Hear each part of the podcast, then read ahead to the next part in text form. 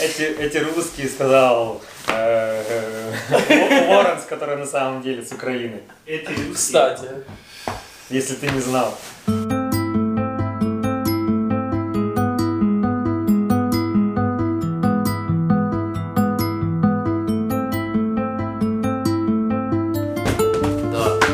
И мы уже снимаем, если что. А, окей. Что? Всем привет! Подписывайтесь на канал. Ставьте лайки, оставляйте хорошие комментарии, плохие комментарии. Ну, просто любые комментарии, наверное. любые, да. Я даже не хотел делать ин- интро, я просто хотел как-то начинать через разговор. Ну ладно, как-то. Я не... Ты знаешь что? Я, ам, я хотел подготовиться, и потом я решил, не, мне кажется, чуть-чуть лучше не Все готовиться. должно быть флоу. Ну, я, и, знаешь, ты меня интересуешь, потому что ты огромная, огромная звезда в йога-мире. И тебе некомфортно, и тебе некомфортно Нет, ну подожди, просто, э, ну, понятно, что там со стороны для кого-то это может быть так. Я сам себя так не, таким не считаю, не воспринимаю. Это не, про, не то, чтобы я там скромничаю специально там на камеру или вообще, просто потому что в русскоязычном комьюнити для меня самого там звезды это, например, такие люди, как э, Ольга Буланова и Владимир Зайцев, например. Они, может быть, не- на данный момент сегодня сейчас не самые популярные преподаватели, потому, по, ну, по разным причинам. Вот. Но для меня вот они как бы являются там вот звездами, потому что это люди, которые ну, очень много повлияли на йогу в том виде, как мы ее сейчас знаем в России. Ну, помимо там, понятно, что есть Андрей Сидерский, Андрей Лапа, Мгм. э, там Сергей Сидорцов, вот, и еще и прочие, да, люди, вот, и для меня как-то это люди, у которых я учился. Ну, как-то есть, так, типа, как, как называется, а,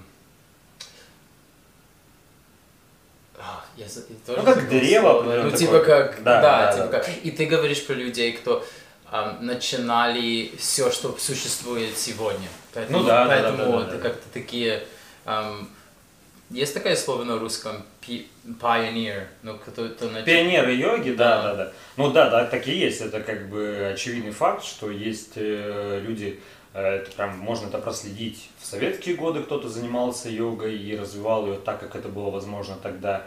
И когда 90-е годы, когда развивал Советский Союз, и люди смогли спокойно ездить уже в Индию относительно, пошел следующий этап развития. И, безусловно, там можно прям проследить определенные поколения практикующих в России, как йога развивалась, как она развивалась в советские годы, до того, как можно было поехать в Индию, как она развивалась потом уже 90-е, 2000-е, и вот сейчас уже это там четвертая итерация уже где-то, Мгм. пятое, четвертое поколение условно. И где-то я и ты где-то как-то в этом как-то мы, каша мы, сейчас. скорее всего, где-то условно, если бы мы задались бы этим вопросом, мы где-то четвертое уже поколение.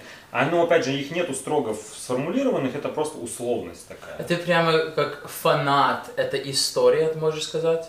Э, Ты знаешь, я не могу сказать, что я фанат этой истории, но неплохо знать корни, неплохо Я знать, согласен. откуда это растет, как это происходило, чи- кому мы обязаны каким-то вещам и э, уважать труд, который сделали вот эти люди. Ну, потому что, опять же, если ты хочешь, чтобы уважительно относились к тебе, наверное, надо начать с того, что уважительно относиться э, к тем людям, которые там, дали тебе эту практику или создали для тебя возможность практиковать, преподавать и тому подобное. И то есть, если мы хотим, чтобы относились уважительно к нам и к нашему труду, первый шаг это сделать э, самому вот это действие и самому уважительно относиться к тем, кто создал для тебя условия. Да.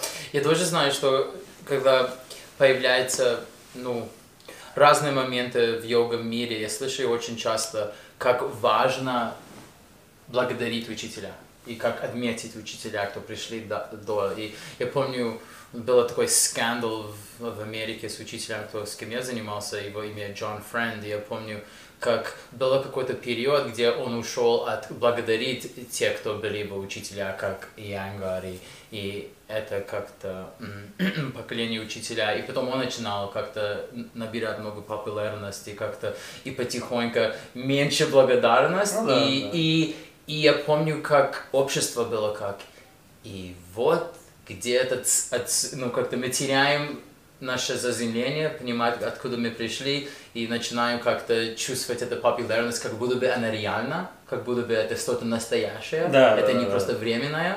Да. И да. это, это тоже как-то, наверное, влияло на него. Ну, когда я, как я начинал это, и, может быть, использовать слово «звезда», это не то слово, ну, популярность, можем сказать, что, Конечно, что да, ты популярна сейчас.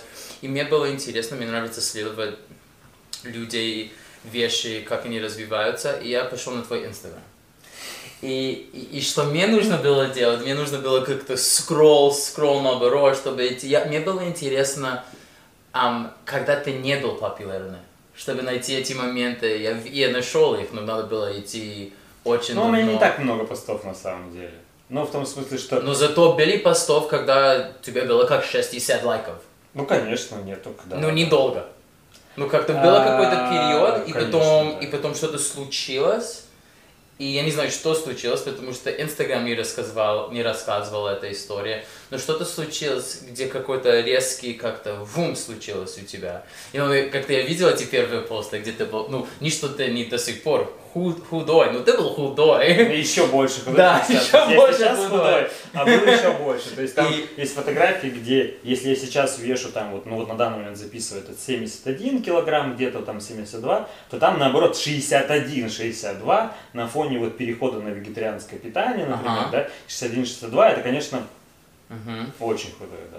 Да. А и там возраст, извините, мне сейчас 32, а там это возраст 24, наверное, там фотографии день возраста такого 25. Так, Естественно. я помню, ты начинал, э, э, чтобы как-то говорить про Инстаграм, но ты начинал использовать Инстаграм, ну, как-то достаточно да- давно Да, назад. да, да. То есть можно проследить четко, получается, что когда Инстаграм появился и когда он э, начал активно вот развиваться в России, когда это было просто одно из новых приложений, и абсолютно никто не знал там его потенциала, ну, как, бы- как очевидно. Ну, как сегодня, да. Да, и тогда мы просто, ну, как бы человек заводил Инстаграм просто по фану. То есть ты заводил, чтобы смотреть, что происходит у твоих друзей. Это была новая социальная сеть. И вот я его завел, вообще никак он не был связан с йогой. Это просто был мой Инстаграм, как вот Глеба Мазаева.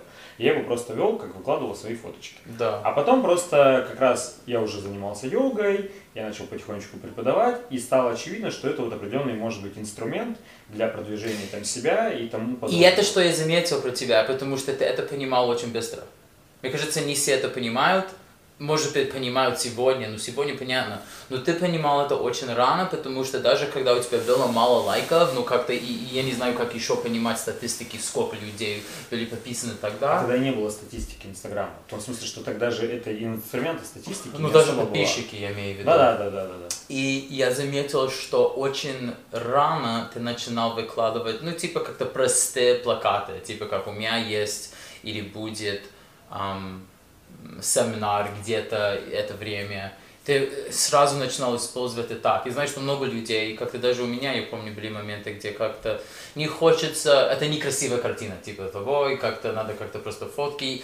И это было до, было такое понимание даже, что надо, чтобы было красиво или некрасиво, ты просто понимал, или выглядит, как будто бы ты понимал тогда, как у меня есть что-то, что происходит, и люди могут узнать эту Да, информацию про да, меня. да, да. Что, что мне интересно, это как, насколько ты чувствовал, Два вещи я заметил, что я только что сказал, что Демин был с- рядом с тобой почти от начала. Вы были, как вы пересекались, или вы дружились, или вы занимались вместе. Я у него учился. Окей. Ну, то есть, не, на самом деле, это такая, это можно отдельно эту тему даже поговорить при желании.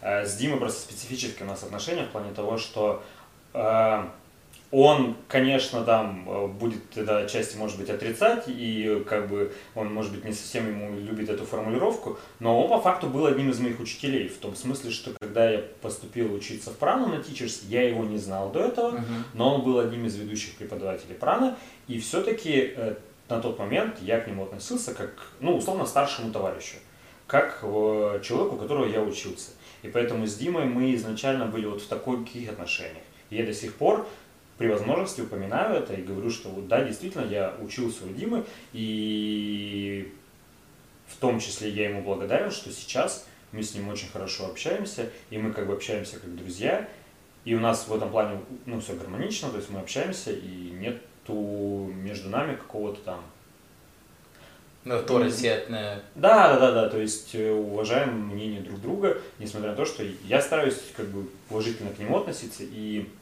не забывать для себя, опять же, в том, что я очень многому обязан ему. И вот мое сегодняшнее, сейчас моя квалификация, компетенция, э, моя популярность, она бы без него тоже не была бы такой. Э, я бы гораздо, ну то есть он вложил в нас, как учеников на курсе знания об анатомии и физиологии, он э, мне лично, например, когда я обращался к нему с вопросом, всегда откровенно помогал и подсказывал, и он в том числе через там, свои соцсети рекомендовал людям прийти ко мне, когда он ездил куда-то с семинаром, он рекомендовал пригласить меня, и я ему в этом благодарен, то есть и без него, вот без его поддержки, ну, я бы был сейчас другим Глебом Мазаевым. Классно. Менее популярным, скорее, ну, менее популярным точно.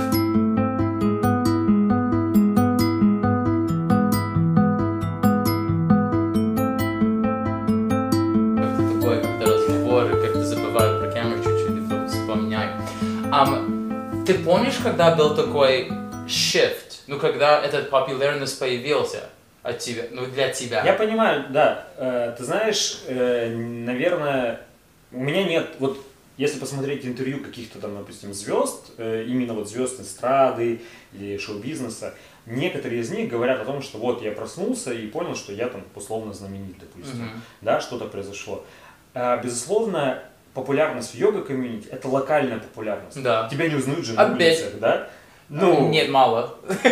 окей, Ну, бывает иногда, ну, ну, ну, редко, мало, да, редко, но, да, да, это, не, так, что как бы там Да. ты, как какой-нибудь Филипп Киркоров, не можешь проехать на, в метро. Но э, это такая локальная популярность, Да. ты популярный в комьюнити. И поэтому вот у меня лично, я не знаю, там, как у тебя, у кого-то другого, у меня не было такого момента, что я вдруг проснулся там и понял, что, а, вот, наверное, я стал популярным в йога-комьюнити. Потому что оно как-то так постепенно, постепенно, постепенно, постепенно, постепенно, и потом ты уже как бы в какой-то момент понимаешь, блин, наверное, все-таки, да, наверное, мне люди говорят, что я популярен, я это как бы там, так, ну, вам кажется, но Мгм. потом в какой-то момент ты понимаешь, ну, наверное, все-таки да, потому что там тебя приглашают на конференции, тебя приглашают на семинары, э, там тебе там подписываются на тебя в социальных сетях, и в какой-то момент ты понимаешь, что вот у меня сегодня сейчас февраль 2020 года, а у меня весь 2020 год расписан, потому что у меня есть моя учеба в Непале, э, мои там ретриты непальские, у меня есть туры, э, семинары, и вот у меня расписано все до декабря, весь год. Вот. И так ты понимаешь, что я популярен, потому что Ну, это как умеешь- один из показателей. Да. Это, ты знаешь, люди меня часто спрашивают, почему я в России.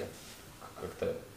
И я часто отвечаю, потому что я, я обожаю работать. Я обожаю как-то, когда мне что-то делать, и здесь у меня есть бесконечно что делать. Нету, нету какой ну, скучный день. Есть, всегда есть еще один проект, и есть еще один урок, есть еще один конференц, еще один как-то ам, семинар или teachers course, и поехали. И для меня это как-то один из, нес- ну, как-то из несколько, может, это как-то короткий списка, почему я здесь.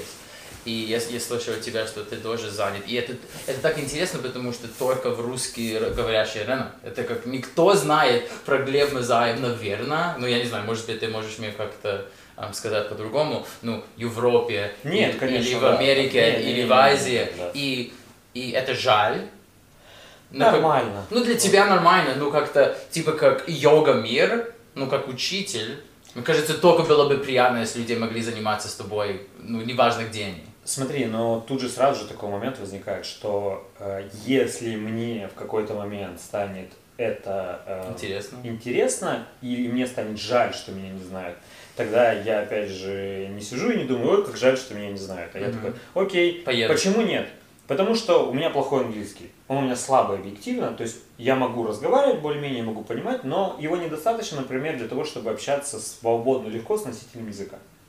Ну, понятно. Вот, и, соответственно, окей, если мне жаль, что нет популярности в Европе и в Америке, что я должен сделать? Я должен подтянуть английский, записать видеоуроки на английском, как-то их продвинуть и тому подобное, э, ну, там, каким-то образом напроситься на какие-нибудь фестивали э, в Европе, еще где-то приехать пойдет. туда, и как-то это будет развиваться. Поэтому Да. мне не жаль, потому что, о чем мне, ну, как бы, я это не сделал к этому шага.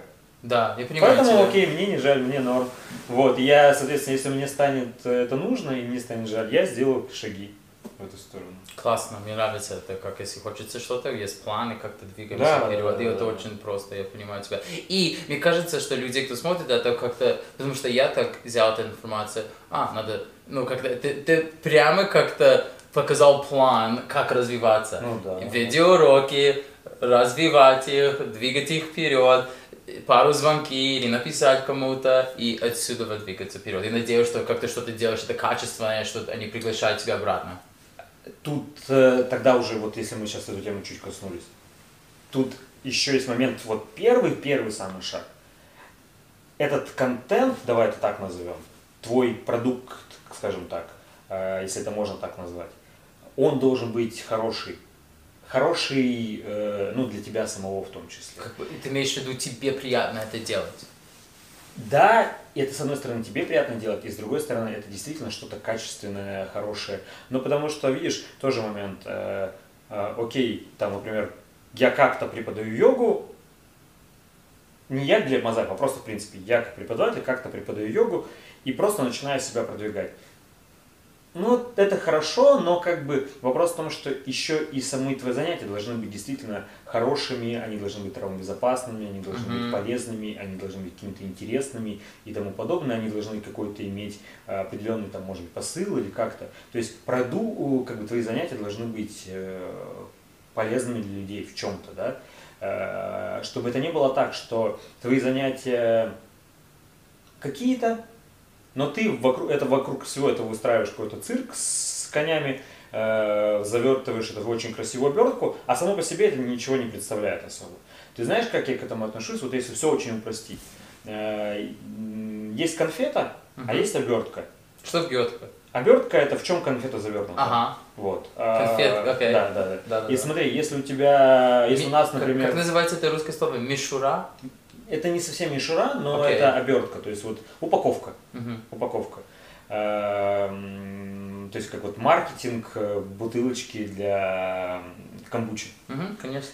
И если, соответственно, у тебя вкусная конфета, но плохая обертка, она скучная, она неинтересная, Да. то, ну окей, да, про твою конфету когда-то постепенно узнают. Может быть, она станет востребованной. Но обертка не очень хорошая.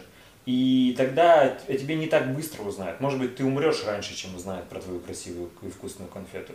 Другая крайность, у тебя невкусная, неинтересная, не нужная никому конфета, но очень крутой маркетинг. Очень крутая обложка. И первый раз тебе придут.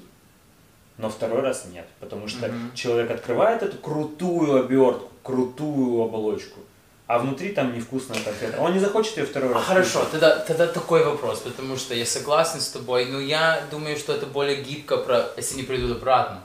Потому что есть такое, если мы возвращаемся обратно на этот момент, где как-то Глеб занимался, ну как-то старался, ну и не знал, что он популярный, и есть что-то, где ты развиваешься, ну как-то Да, каждый учитель как-то начинается, как-то я могу сказать про себя, как-то я приезжаю, я, я начинаю понимать, если как-то, грубо говоря, общество или рынок чуть-чуть, как-то, окей, эти люди такие, им нужно чуть-чуть больше этого. И это- я изменяю, как я преподаю Да, чуть-чуть, да, да, и да, как-то да. я развиваюсь. Да, вот я про то и говорю, что твой класс, там твоя конфета, она вот развивается.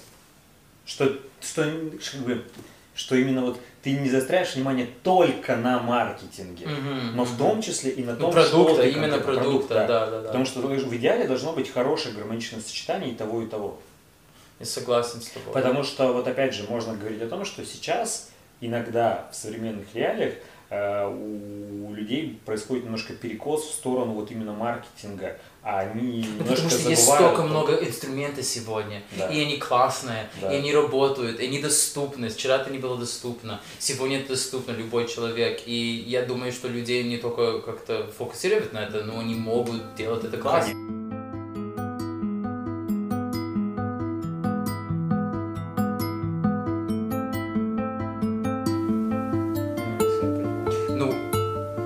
чтобы они, они были связаны с друг Конечно, другом. да. Очень часто я, я здесь, хочу дать пример, в пране, что происходит часто, это потому что такая огромное здание, и столько много учителя, и столько много разных um, вида йога, mm-hmm. что чтобы маркетинг могла пересекаться или вообще как-то рассказывать, это очень сложно, Конечно, потому что да. все старается быть как-то одна стиль. Безусловно, но поэтому в том числе э, преподаватель современный, он, к сожалению или к счастью, он вынужден и сам заниматься своим продвижением. Да. Так интересно, ну для меня, мне кажется, это интересно, потому что эм, как мы думаем про обычная как-то идея, как йог, вообще не должен трогать это. Ну, это Понимаешь, мы же, как сказать, мы можем эту, мы так можем думать и можем отчасти идеализировать эту какую-то картинку, да, что это как бы так должно быть. В то же самое время э, мы же не знаем, э, как бы это выразиться, да, мы не знаем доподлинно, как это происходило раньше.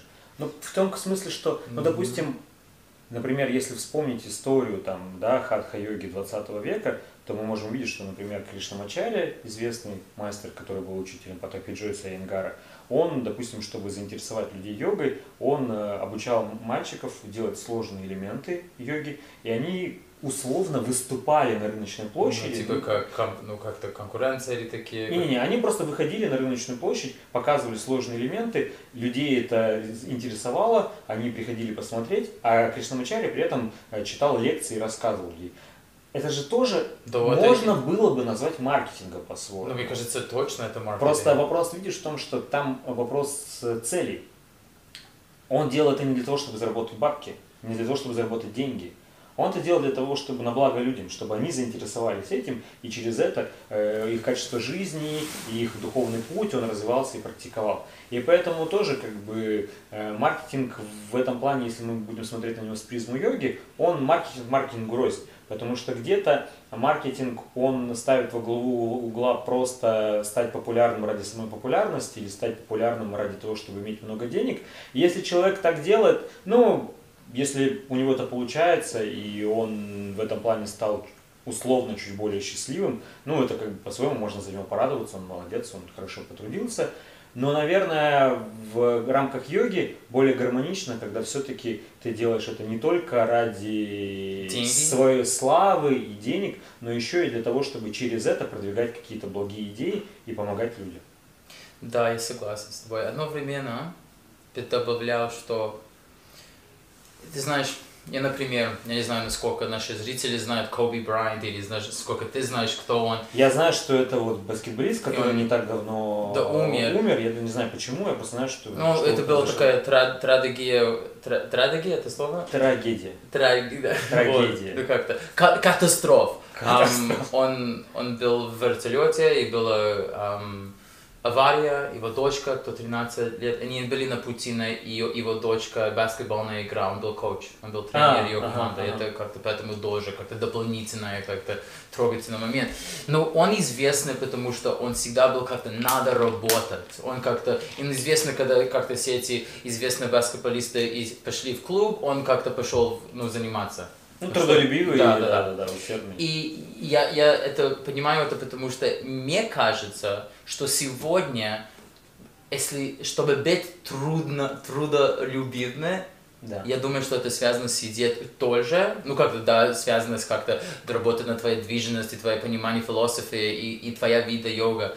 Но я тоже думаю, что это связано как-то сидеть и научиться, как использовать все эти разные а, платформы и инструменты, что у нас есть, чтобы люди Конечно. знали, что, что ты существуешь. И сам um, как-то мы развиваем здесь это горя... наша горячая йога и добавляем много уроки и добавляем ну, как-то через мой teachers курс много учителя.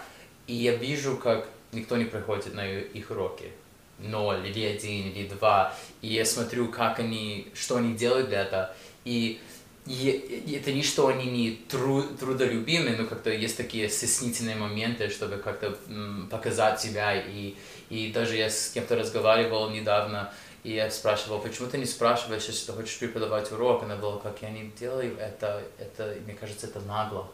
чтобы спрашивать. Есть, Конечно, есть такие да. вещи, что не позволяют людей делать, что им нужно делать, чтобы двигаться, ну, типа, как ты объяснил, я хочу как-то развиваться в другой рынок, мне нужно делать А, Б, С, чтобы я появился, чтобы люди знали про меня. И я вижу, что я вижу, что э, современный йога-учитель, я думаю, что часть их работа, к сожалению, или как-то классно, ну, как-то зависит от кто и какие инструменты, и что тебе интересно, ам, нужно как-то понимать, как использовать эти... эти... Да, Особенно, если да. ты хочешь, если... Ну, я не знаю, я бы сказал... Слушай, ну да, подожди, можно все Да. очень упростить, потому что на самом деле просто вот если быть, э, можно там сколько угодно э, сидеть и там Сториевать. делать, делать какой-то блаженный вид, но по большому счету, если быть просто предельно честным, современный там преподаватель хатха-йоги, он не является вот гуру или там учителем в его традиционном представлении. Мгм. Это человек, который мирянин, у него есть, ему нужно платить за квартиру, Да. за еду, Да. у него есть там муж, жена, у него есть дети, и ему нужно платить по счетам. Мгм. И вот чтобы платить по счетам, ты работаешь. Предположим, человек работает преподавателем йоги. И вот чтобы как бы платить по этим счетам, нужно в том числе вот это аспект современного преподавания йоги, современной профессии. Вот сегодня, сейчас, на 2020 год, нужно заниматься своим продвижением, нужно изучать эти инструменты. То есть, если ты хочешь платить, тебе нужно платить по этим счетам, и это специфика профессии. Это уже сегодня. Нравится, она может оказаться наглым каким-то и тому подобное, но просто такова ситуация. Вот такова, такова история. И при том еще особенно же, видишь, мы говорим, мы говорим в России.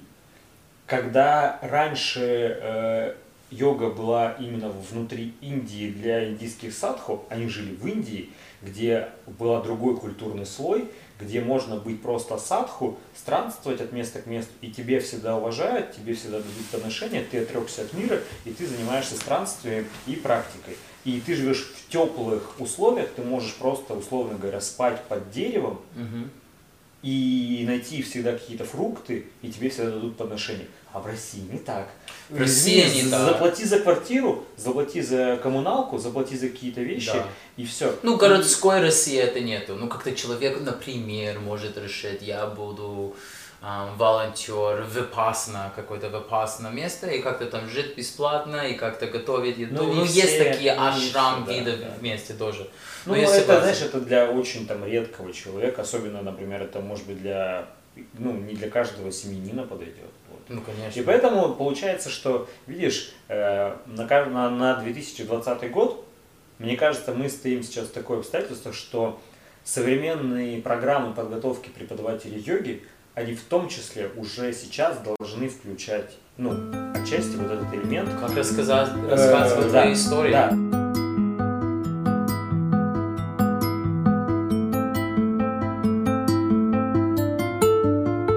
как-то, когда ты двигался от одна диета до, ну, вегетарианской диеты, да, да. Что, что для тебя было как...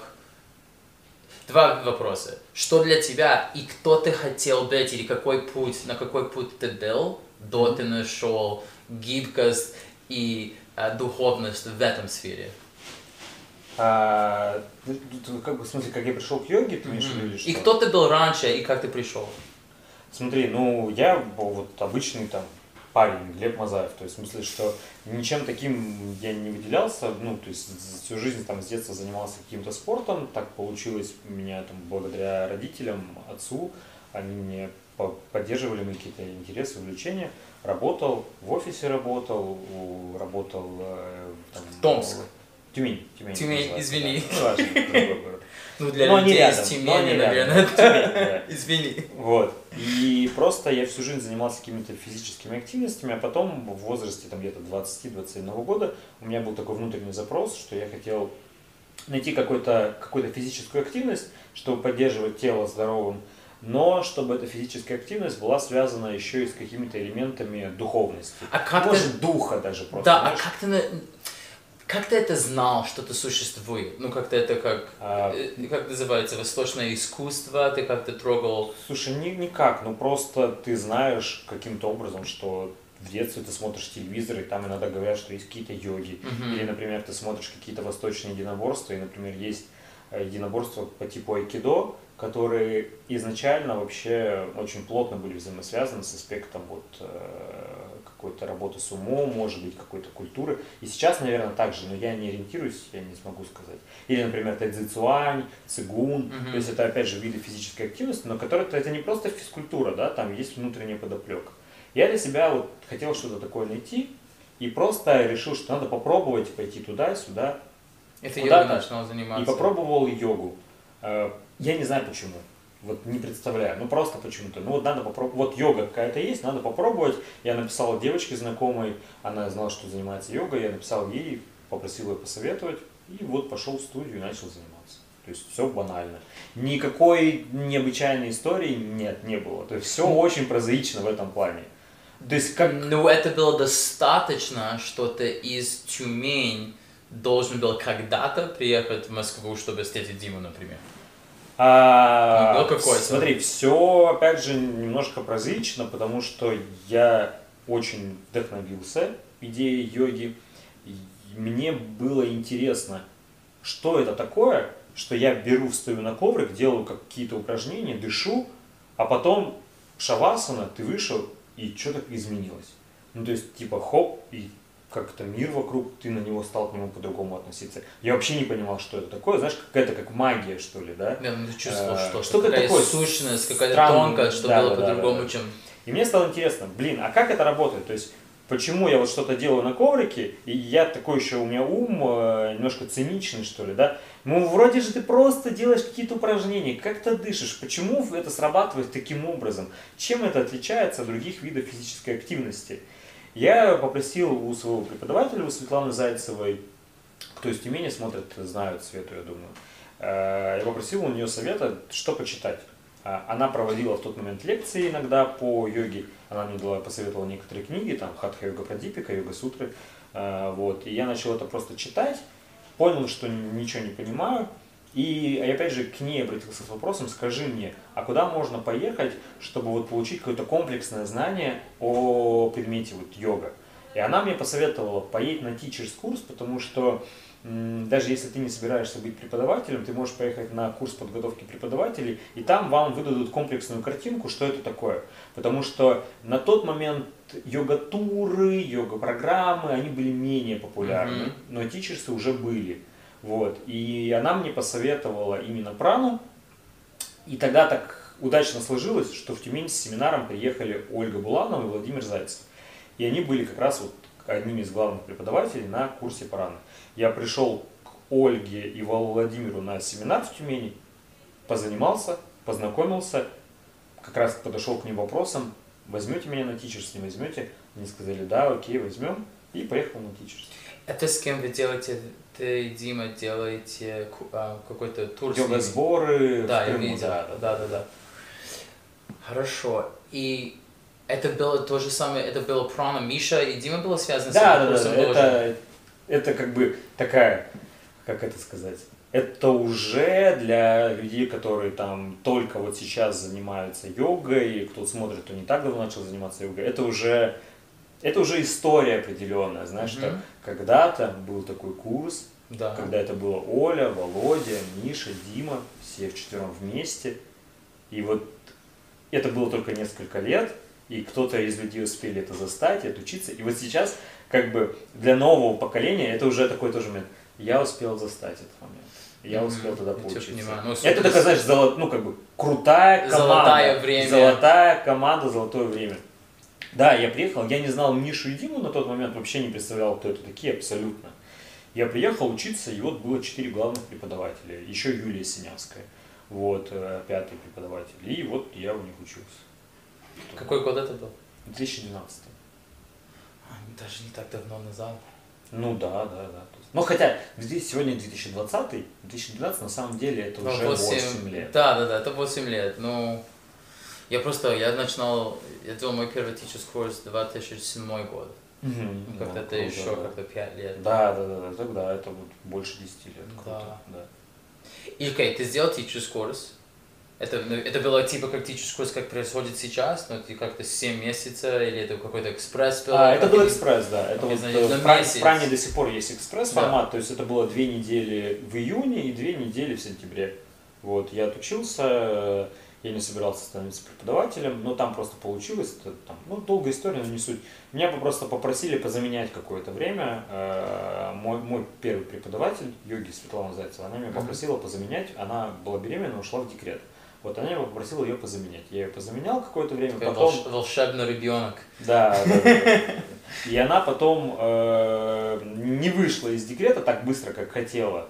Вот, и сказала, хочешь, веди дальше занятия, не хочешь, не веди занятия. Ну, как бы, И окей. ты продолжал. А я спросил у людей, ребята, говорю, смотрите, вот Света не выходит пока из декрета, потому что, ну, Жизнь, рано, да. да. потому что ребенок маленький, сложно сейчас из декрета. И смотрите, как вы скажете, то есть, если вы будете ходить дальше, и вам нужна йога от меня, а я как бы вообще вот только-только Мгм. начал преподавать, то я буду продолжать дальше вести. Если вы не будете ходить и будете ждать света, то окей, проблемы нет, я буду заниматься своей личной практикой, а вы сами как хотите. И была какая-то группа ребят, ну, несколько из группы, и чело- несколько человек из группы, которые сказали, да, да, слушай, нам надо, чтобы кто-то с нами занимался, мы сами не понимаем, что делать, ты отучился, мы будем ходить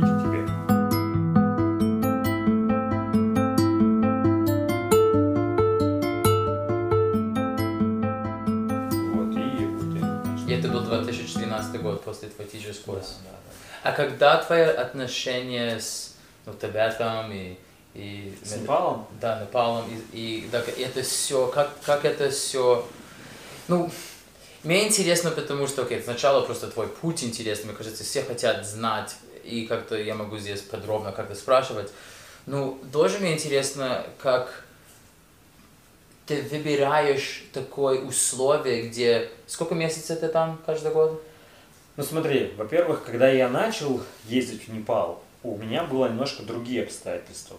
Все происходило по-другому. Я первый раз поехал в 2013 году с Андреем Витальевичем Лапой. Ну, ты, наверное, не знаешь или знаешь? Знаю, не только я знаю его, я занимался с ним в Гонконге. А, он приезжал. ага, вот. Я, я, ну, как-то было всегда интересно наблюдать на его английский. И, Ну, вообще-то он, как и ты, с Украины. Ну И- да. и Я просто- поэтому английский вот ну, неплохой. Неплохой. крутой. Крутой. Крутой. То есть Я просто, я, я тебе скажу, я, я помню, первый раз я его встретил, он всегда был интересный мне, потому что мои русские корни, и как-то вот я был в Гонконге, я работал в Pure- Yoga, он такой, наверное, самый большой йога-зал Да, в мире, да, да. и как-то город огромный, и все занимаются там, и, и он приехал, и он делал, он делал как-то семинар для всех, но он давал для учителя какой-то урок. Да. И было как-то 100 учителя, была полная комната.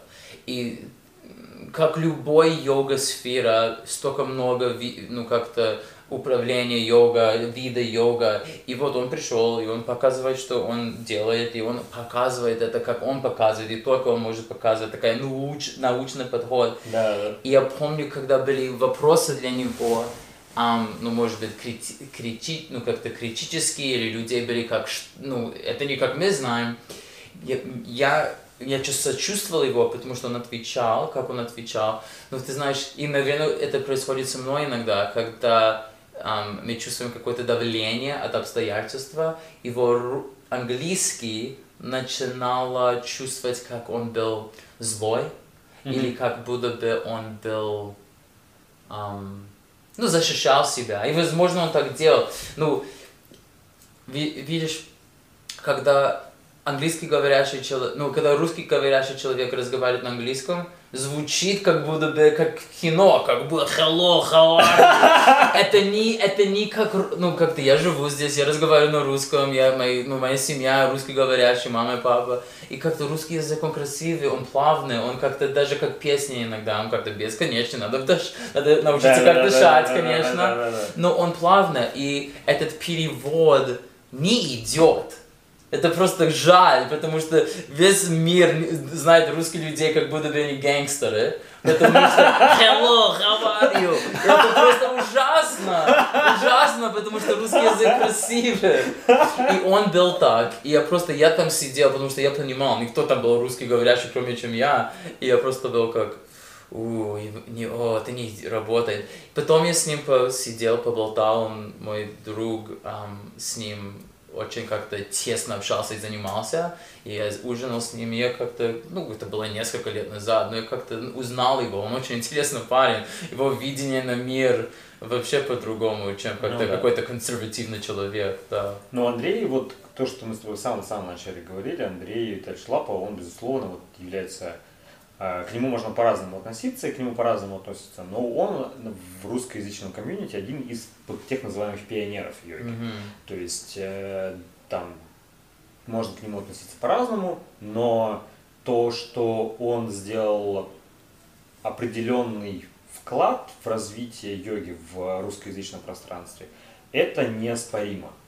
И он сделал довольно-таки серьезный вклад, потому что он многих людей познакомил с этими практиками, какими-то практиками йоги. Он много людей, он много привез из Индии, э, из Непала знаний каких-то, да, то есть, ну, безусловно. И я, например, в 2013 году поехал, с ним познакомился, э, был у него на учебе, и вот поехал с ним в Непал. Он проводил программы в Непале по универсальной йоге и по буддийским а, практикам. И вот первый раз в Непал попал с ним. И я до этого не был в Индии. Как было- студент, типа как студент. Да, Пошел да, да, типа как конечно. на йога тур или на какой-то teachers Это не совсем йога-тур, это вот такая, знаешь, и даже не совсем teachers, это вот просто вот йога-программа. То есть определенная там специфика, определенная тема и вот это внутренние так называемые практики, то есть работа там, с умом, медитативные вещи. И вот тогда он проводил такие программы в Непале, я первый раз в Непал попал так. И потом ты возвращался, почему, когда, и А, В тринадцатом году я попал первый раз, в четырнадцатом году ровно через год, ну почти через год я приехал снова э, в то же самое место, к тем же самым учителям. Я начал там больше практиковать, больше изучать, читать книги, как-то из разных источников искать информацию. И вот постепенно-постепенно э, там познакомился еще с некоторыми учителями, именно не пальцами, традиционными носителями да, этой традиции. И вот постепенно там углублялся, углублялся, углублялся в этот вопрос. И сейчас как это выглядит? Твоя жизнь выглядит как? Ну, как-то ты говорил про твои э, у меня есть э, два учителя, именно вот они оба не пальцы по происхождению, они оба ламы, у них э, образование соответствующее и так далее и тому подобное. Они традиционные мастера тибетского буддизма. Мгм. Вот. А, один из них жил в Америке пять лет, и он хорошо знает английский. Я могу с ним общаться непосредственно, как мы с тобой общаемся. Вот. Второй э, не говорит по-английски, но через переводчика с ним можно тоже общаться. Вот. И э, я езжу... Один из этих учителей, Лама Гюрмы, он сейчас живет, часть года большую проводит в горах. То есть он живет не в столице Непала, в Катманду, он Мгм. живет именно в горах. Это высота 3600 над уровнем моря. Это Гималая, прям снежные вершины и все вот в этом духе. Он живет там. э, Это не монастырь, а это ну, маленький домик, ретритная хижина, хижина для практики. Вот, он живет там. Я езжу сейчас два раза в год обычно. Каждая моя поездка занимает примерно полтора, два, два с половиной месяца в среднем. То есть я в году провожу порядка четырех месяцев в Непале. Два раза по вот полтора-два месяца, два с половиной. В сумме месяца четыре. И я езжу, э, я живу рядом со своим учителем, э, вместе с ним получается. И когда я нахожусь там, я делаю, я не работаю, естественно, в этот момент получается, ну, в том смысле, что все, я стараюсь минимум проводить времени в интернете или отключаться полностью, или там выходить только иногда, чтобы какие-то решить, там, ну, написать родителям, что я жив, здоров и все хорошо. Мгм. И я, соответственно, это время посвящаю практике и учебе. У меня есть большая часть дня, я сам самостоятельно практикую, то, чему меня уже научили мои И медитации. как это, это сидеть? Это Э, си- Да, это сидя. Ну, постепенно привыкаешь, и все нормально. А как твоя асана в этом с 4 месяца выглядит? Э, У нас есть, у меня есть время каждый день, порядка часа, когда я могу самостоятельно заниматься практикой хатха-йоги. Вот. Э, это, час программы это, или это просто, просто как отдельное время, свободное время Это мое условно свободное время. То есть это обычно Час в день, значит 24 часа в день, у тебя есть час, где ты можешь делать что Да, ты хочешь. да. Не-не, подожди. У меня в 24 часах, у меня на самом деле есть там время свободное больше. Мгм. Но вот час есть на хатху, Где на это- хатха-йогу. И не обязательно, я не обязан делать это каждый день, но обычно я делаю 5-6 дней в неделю, один-два дня в неделю. Бывает, что, например, там, ну, нам нужно сделать что-то там принести, набрать там какие-нибудь принести дрова, нарубить там, mm-hmm. ну что-нибудь там подготовить, э, или мы просто можем один день вывести свободный взять и пойти погулять по горам. Вот. Насколько ты думаешь, и может быть это глупой вопрос, может быть это есть какой-то четкий ответ здесь, насколько ты думаешь это связано с, как мы говорили про этот популярность, ну как-то это, ну люди бы сказали, например, он идет, он копает энергию, вдохновление, как-то его карма. Ну, я просто использую какие такие как-то, ну, средние слова, что какой-то йог ты бы, может быть, слышал в кафе да. внизу, да? Um, сколько ты, ты думаешь, как один влияет или, или даже поддерживает другой? А, безусловно, это влияет на популярность в том смысле, что, понимаешь, это же все равно получается определенный, ну, я не знаю, как правильно выразиться, но отчасти это уникальный опыт. Угу. Потому что он не уникальный сам по себе уникальный, что не такой, что вот Глеб Мазаев, я такой уникальный. Нет, просто внутри йога комьюнити, вот именно внутри хатха йоги, таких людей, как я, их много. Угу. Ну, это не каждая встреча, но они есть. Угу. А вот в йога комьюнити их э, не так много. В том смысле, что э, в принципе людей, которые также практикуют где-то там среди буддистов, например, они есть. Да? В йога-комьюнити не так много людей, которые э, действительно там практикуют где-то, обучаются у самих носителей традиции, практикуют, например, в условиях гор, проходят ретриты или в условиях там где-то Индии каких-то ашрамов. Их не каждый встречный. И, безусловно, это влияет на популярность, потому что люди знают, есть какой-то там Глеб Мазаев, это, и это, он... Это как аутентично, что-то аутентичное. А что-то аутентичное, и в том числе им просто интересно, что, ну, типа, вау, есть какой-то чувак, который не только делает практику хатхи, но что-то еще делает, учится какой-то медитации, и им это интересно, ну, просто банально интересно, что у тебя есть какой-то опыт. И там, опять же, я в Инстаграме иногда выкладываю фотографии, я не рассказываю об этом сильно подробно, но в то же самое время я не скрываю это, что я так езжу, так учусь, так практикую и стараюсь там делиться какой-то, ну, немножко хотя бы какой-то интересной информацией, как это происходит. Вот, и безусловно это э, влияет на популярность, в том смысле, что это людям интересно, и mm-hmm. они там, спрашивают и, и, у тебя есть, и у тебя есть своя история, ну как-то своя, но она уникальна для тебя, ну, и, да. и ты тоже одновременно доступен для них, ну когда ты в Москве или в ну, когда ты путешествуешь, когда ты рядом с ними, и как-то эта история, как-то легко зацепляться. Мне, знаешь, мне вот, э, для меня, для себя, э, один из моментов, который я для себя определяю важным, мне хочется как-то показывать людям, что это, ну, что это, что вот я такой же простой mm-hmm. человек. Mm-hmm. То есть вот точно так же там работал и там, и там, и там. Начал заниматься йогой, начал ездить в Непал, да. Это не что-то такое необычное. Это вот каждый человек по-своему, в каком-то виде каждый человек может это. Это не что-то такое, что какие-то невероятные... Ты родился с какой-то талантом. Да, да, да, да, да. То есть это в принципе, вот смотрите, вот взял, поехал, как-то это нашел, начал это практиковать. Потихонечку, потихонечку, потихонечку, вот сейчас вот такая ситуация. И мне хочется через это в том числе людям показать и как-то их вдохновить на вот эту практику, что смотрите, на самом деле вот еще есть что, вот еще есть практики работы с умом, медитации, практики работы там, с внутренней трансформацией, и это вот есть, и вот это еще доступно каким-то образом, и вы тоже можете поехать куда-то учиться. Меня часто люди задают вопросы, куда, как поехать, и я стараюсь подсказывать, насколько это могу. И отчасти вот с благословения своего мастера даже какие-то лекции провожу, медитации провожу. А, то есть для меня это вот важен как элемент э, ну, вдохновения, там, как, как твоя, людей вдохновить. Как да. твоя практика выглядит сегодня, ну, что, когда ты в Москве? А, получается, видишь, как а, моя ситуация, она немножко необычно в виде того, что у меня есть вот элемент разъездов постоянных. Uh-huh. То есть, когда я нахожусь в Непале, я очень много посвящаю практике, то есть я там еду туда ради этого, ради учебы и практики. Когда я нахожусь в России, у меня в хороших обстоятельствах, у меня есть два часа в день на мою практику буддийскую. То есть это там примерно час на мои мантры, и примерно час на созерцательной технике, когда ты сидишь и ну, медитируешь, там, концентрация внимания, например. Когда да? это происходит? Утром, вечером? Утром, да. Утром. Ты встаешь и сразу? А обычно я встаю, чищу зубы, умываюсь, э, выпиваю там немножко там, чая, например, Мгм. чтобы чуть проснуться. И вот да, я делаю эту практику. Э, В идеале это часа два. Ну, там иногда бывает больше. А минимум это примерно там 30-40 минут.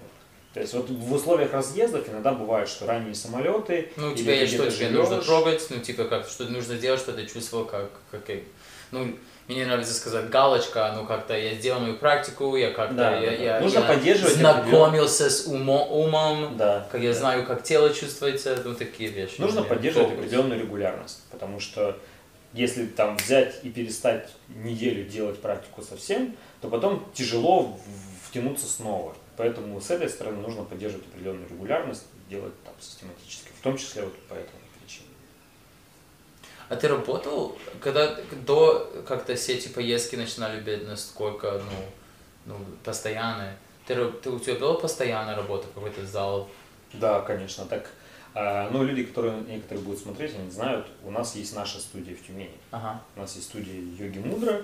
Вот, это студия, которую я, мы основали там с друзьями.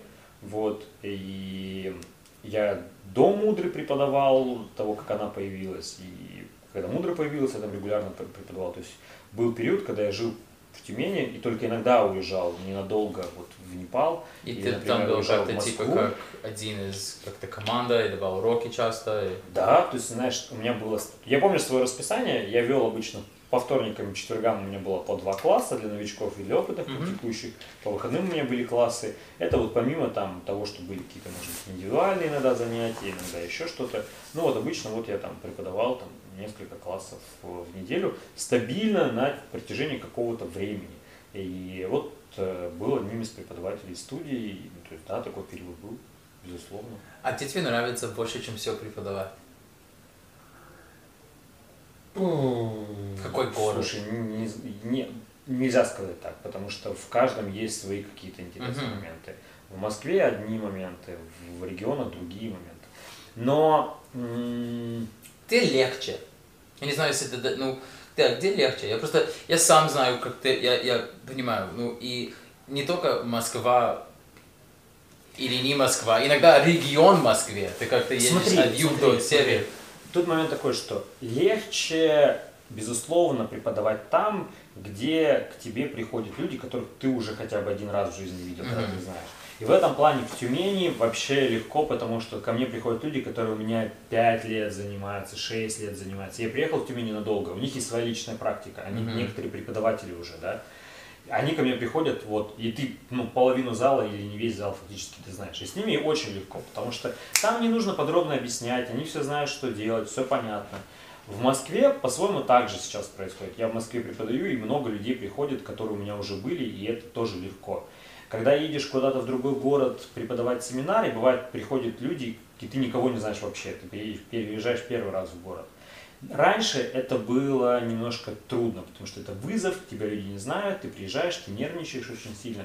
Сейчас, э, так как я давно занимаюсь семинарами, ну относительно давно, и я уже к этому привык, и я уже как-то там свое отношение к этому изменил отчасти, я уже могу так расслабиться. Давай, давай делись с нами про как, под какие условия ты нервничал.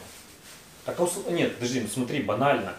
Э, Ну ты почему смотри, ты нервничал? Подожди, ну смотри, Да, ты начинаешь проводить первый класс йоги в своей жизни. Да. Вот первый класс. нервничаешь. Ты потеешь, Да. Но это нервничаешь. непривычное обстоятельство. Непривычные обстоятельства. И Ты должен выйти перед людьми, что-то говорить и быть, ну, условно, каким-то авторитетом и Мгм. договорить им, что делать. И это, ну, очень волнительно. И первые несколько классов ты нервничаешь. Потом, например, у тебя есть наработанная группа, тебя знают, ты преподаешь, окей, все хорошо. Потом тебе нужно пойти кого-то заменить в другой студии. Снова. И ты снова нервничаешь. Тебе нужно пойти в другой студии, в новой, преподавать для других людей, ты снова нервничаешь. Но когда ты поменял, когда ты в разных обстоятельствах повел в одной студии, в другой, в третьей, четвертый раз, когда тебе нужно идти в новую студию, уже ты знаком такой, с этим. ты знаешь, будут новые люди, и ты окей, ты знаешь, там, часть придет новых, часть придет старых, нормально. А потом, смотри, возникает момент, а теперь тебе нужно поехать в другой город, проводить семинар, и два дня ты должен, должен взаимодействовать с людьми. Притом я провожу семинары, я люблю, когда в семинарах есть... И тут как бы люди приходят, у которых уровень практики там может быть вообще ни разу ниже, чем твой. Они пришли к тебе на семинар, ты им освещаешь какую-то тему, и, конечно, первые семинары ты нервничаешь.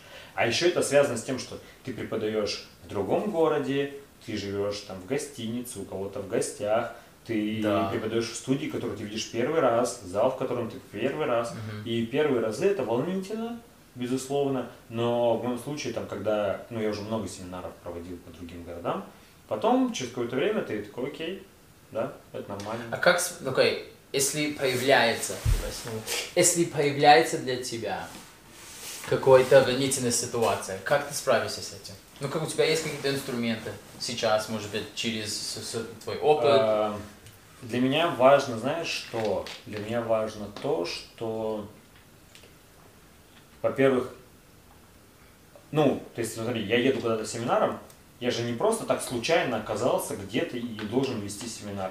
Это же как происходит?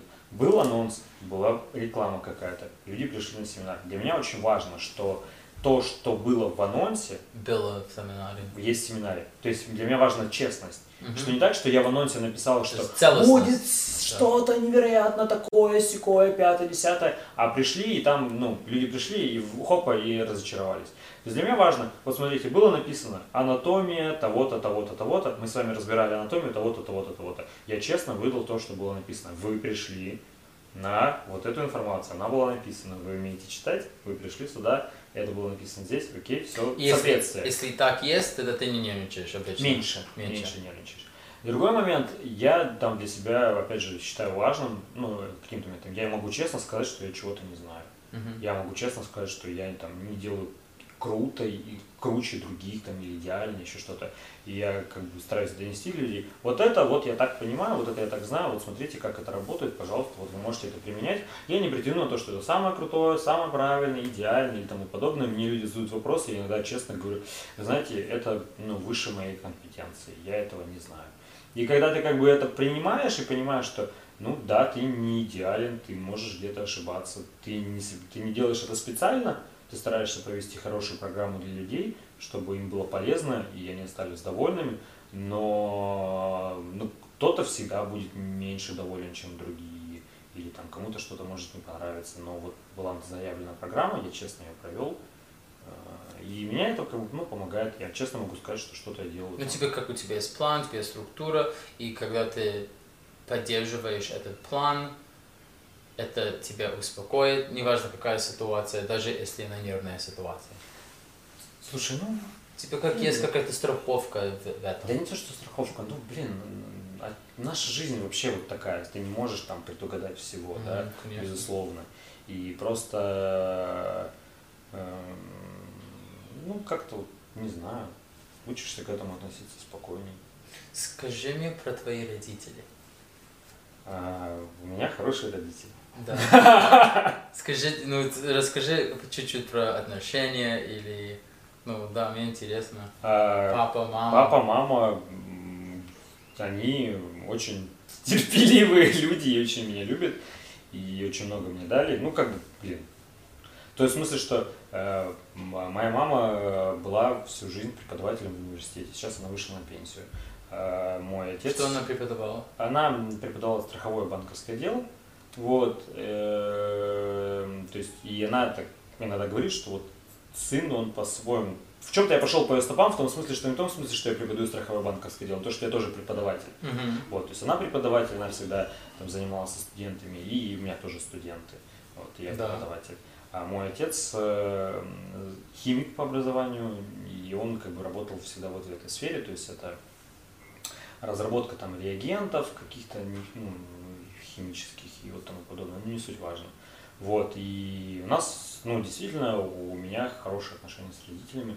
То есть всякое бывало, как у всех в жизни, и какие-то непонимания, какие-то конфликты, еще что-то Мгм. в этом духе. Но и мои родители как-то уважи, ну, не знаю, как это правильно сказать. То есть они э, разрешали мне заниматься тем, что мне было интересно, в рамках Именно- разумного. Да, именно йога здесь. В том числе. Да. То есть, ну как сказать, Э, там уже как бы в возрасте, когда я начал заниматься йогой, это уже был возраст 20-21 год, уже никто никого как бы в этом плане не спрашивает, то есть ты свободный человек, Да. ты можешь делать, что хочешь, но они как бы, ну окей, да, там занимаешься. Ну да, есть какое-то ожидание от родителей обычно. Ну, обычно, может быть, Да, в твоем да. случае, где как-то, что ты делаешь в твоей жизни? И как-то Ну, они, они, с- они поддерживали. Смотри, знаешь как, у меня у родителей был естественный момент определенный, ну, непонимание, что происходит, потому что какая-то йога, сын стал вегетарианцем, он теперь еще поехал куда-то в Непал, и... И с они- какой-то мужчиной. Да, да, да, да, да. Но мы об этом разговаривали, если у них возникали вопросы, я объяснял, как это и что это, что я делаю. И для моих родителей, например, очень важно был момент, эм, то, что когда они увидели, что я, то, чем я занимаюсь, э, приносит мне какие-то деньги, я Мгм. действительно зарабатываю, там не какие-то колоссальные, э, огромные деньги, но хорошие деньги, достойные, да, для них это был важный момент, как для родителей, что ты как бы то, чем ты занимаешься, это ну, приносит какой-то доход.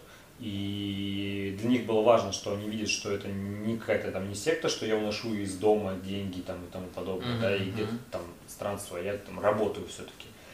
И для моих родителей, э, для моих родителей моя популярность, наверное, важнее, чем для меня.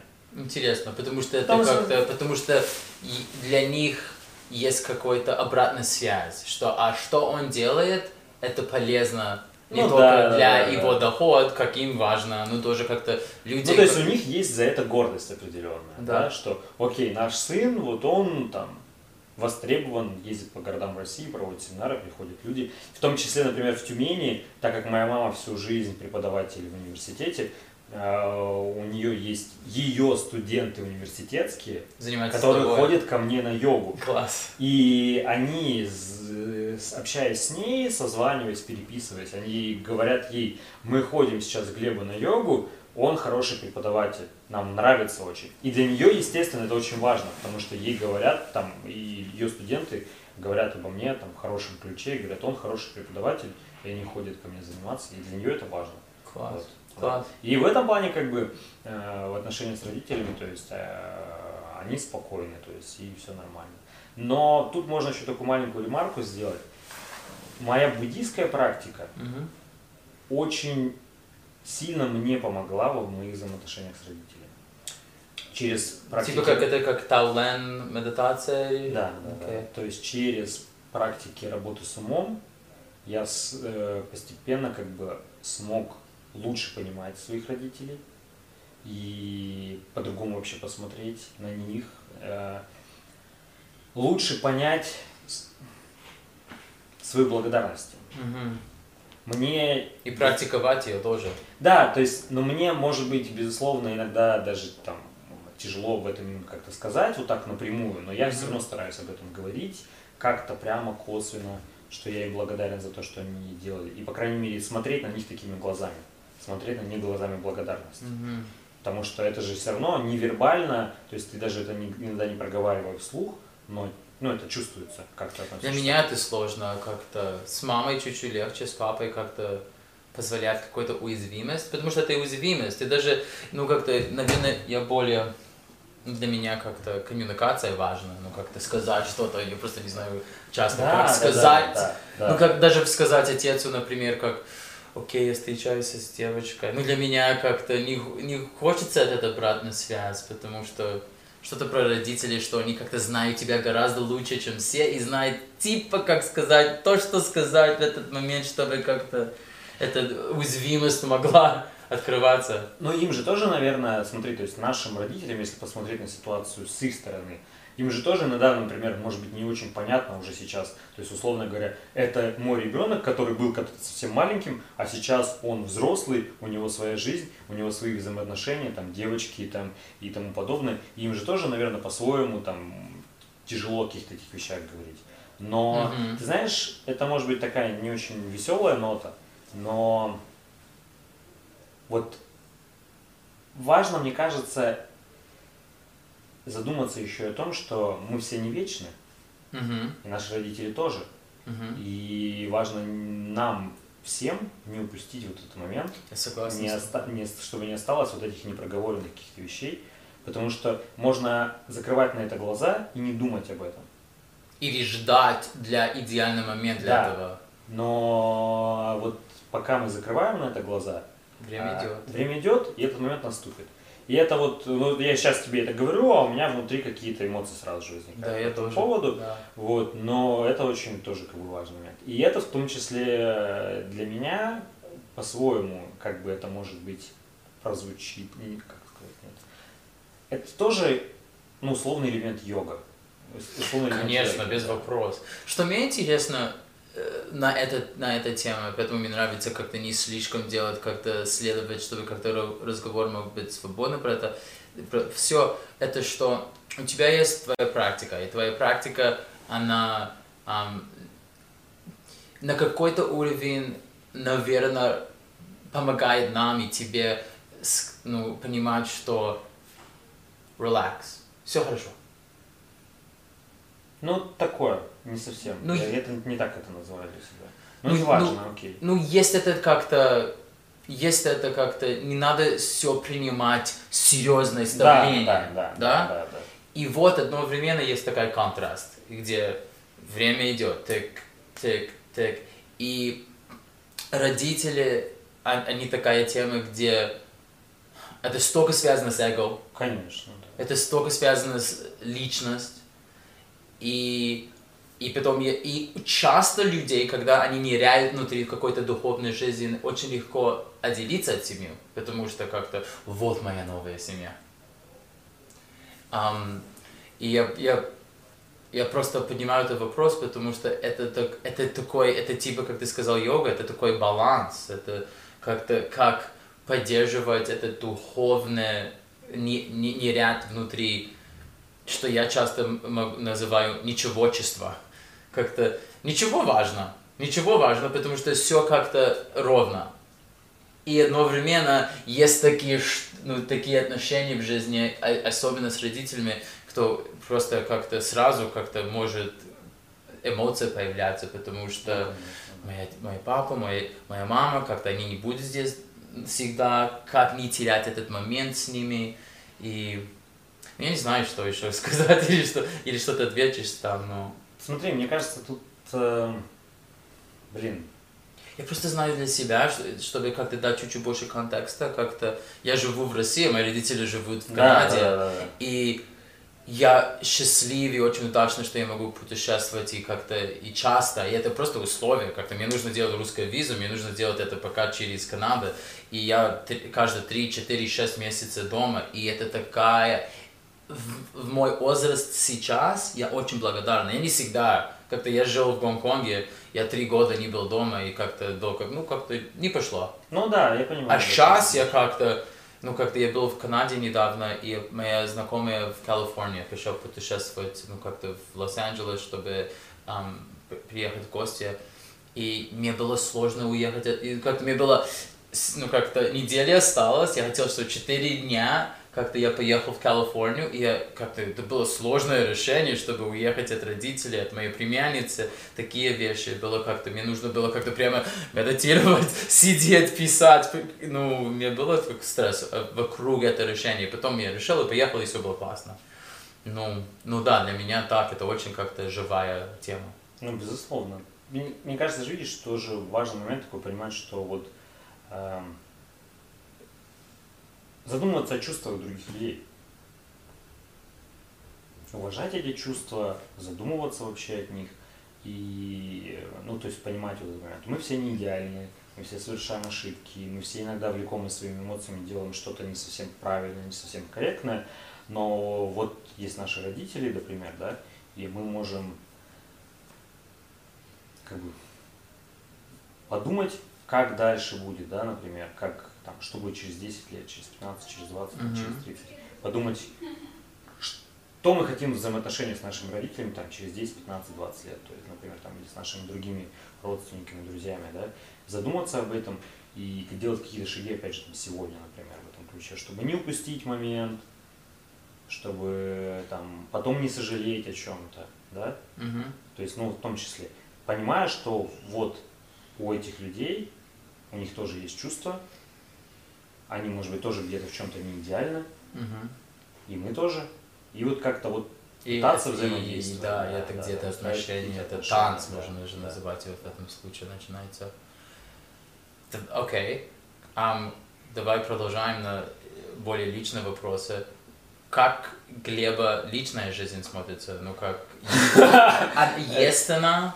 Это А, сложный вопрос. Да, ну как ну я, ну, Нет, смотри, мы можем, Я как бы, эта тема такая, то есть э, специфическая, но я как бы там могу об этих вещах говорить там относительно откровенно, в том смысле, что э, у меня какое-то время долгое не было отношений вообще никаких, Э, ну там каким-то странным разным причинам, то есть у меня были какие-то там представления о том, что вот если заводить какие-то отношения, то это должны быть именно вот уже отношения, именно не просто какие-то мимолетные встречи, а именно вот уже как бы человек, который ты предполагаешь, что возможно, по крайней мере, есть какой-то потенциал к чему-то более серьезному. А не мимолетные какие-то. Погулял с одной, с другой, с пятой, десятой. Мгм. Какое-то время у меня не было отношений.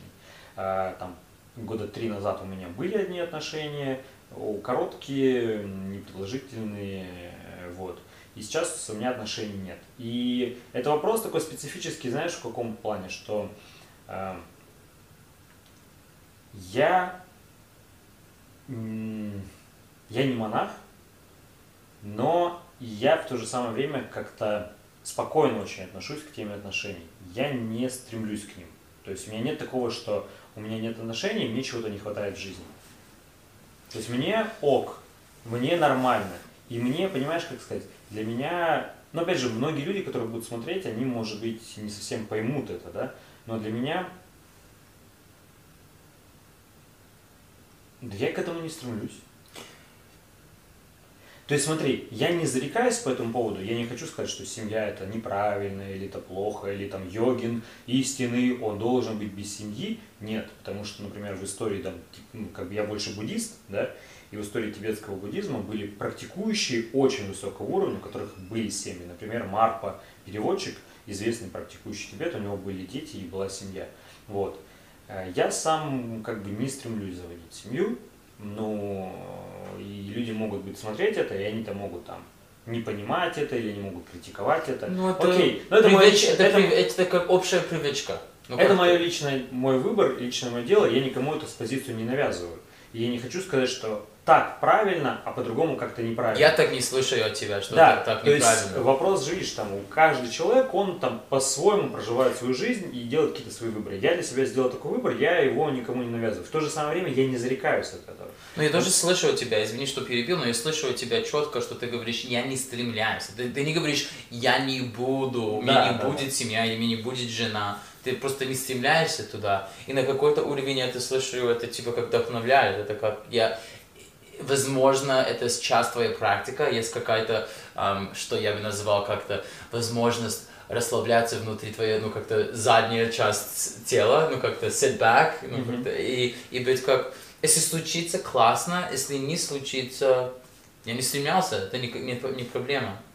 Ну, как-то так. То есть э, я к этому отношусь э, ну, спокойно. То есть, видишь, э, на самом деле еще когда ты ездишь, например, на восток, на востоке на самом деле культура-то другая. Мгм. Она очень сильно отличается. На Востоке э, сейчас и раньше, ну сейчас меньше, а раньше, по крайней мере, особенно, да, очень много было людей, практикующих, которые ну, не заводили семью и Мгм. посвящали свою жизнь практике. При том, что это не практика в том смысле, что они там на коврике занимались асанами только, да, а эта практика, это могла быть какая-то активная деятельность в плане того, что человек практиковал, трансформировался внутренне э, и действовал на благо других каким-то образом. В том числе вот таким образом это могла быть практика.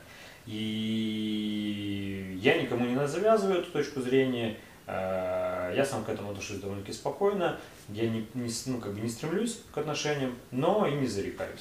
Мне кажется, что как ты отвечаешь на этот вопрос, это не- говорит много про тебя. Потому что я знаю, что я могу быть такой человек, кто делай так или так. Ам, я знаю, что в нашем как-то в круге есть много людей, у кого есть мнение, хорошо, плохо. И когда я думаю про тебя, я думаю про как до я тебя знал, ну как ты знал про тебя, и все были какой Глеб такой классный, такой у, у, у, улыбается, такой прямо как-то теплый.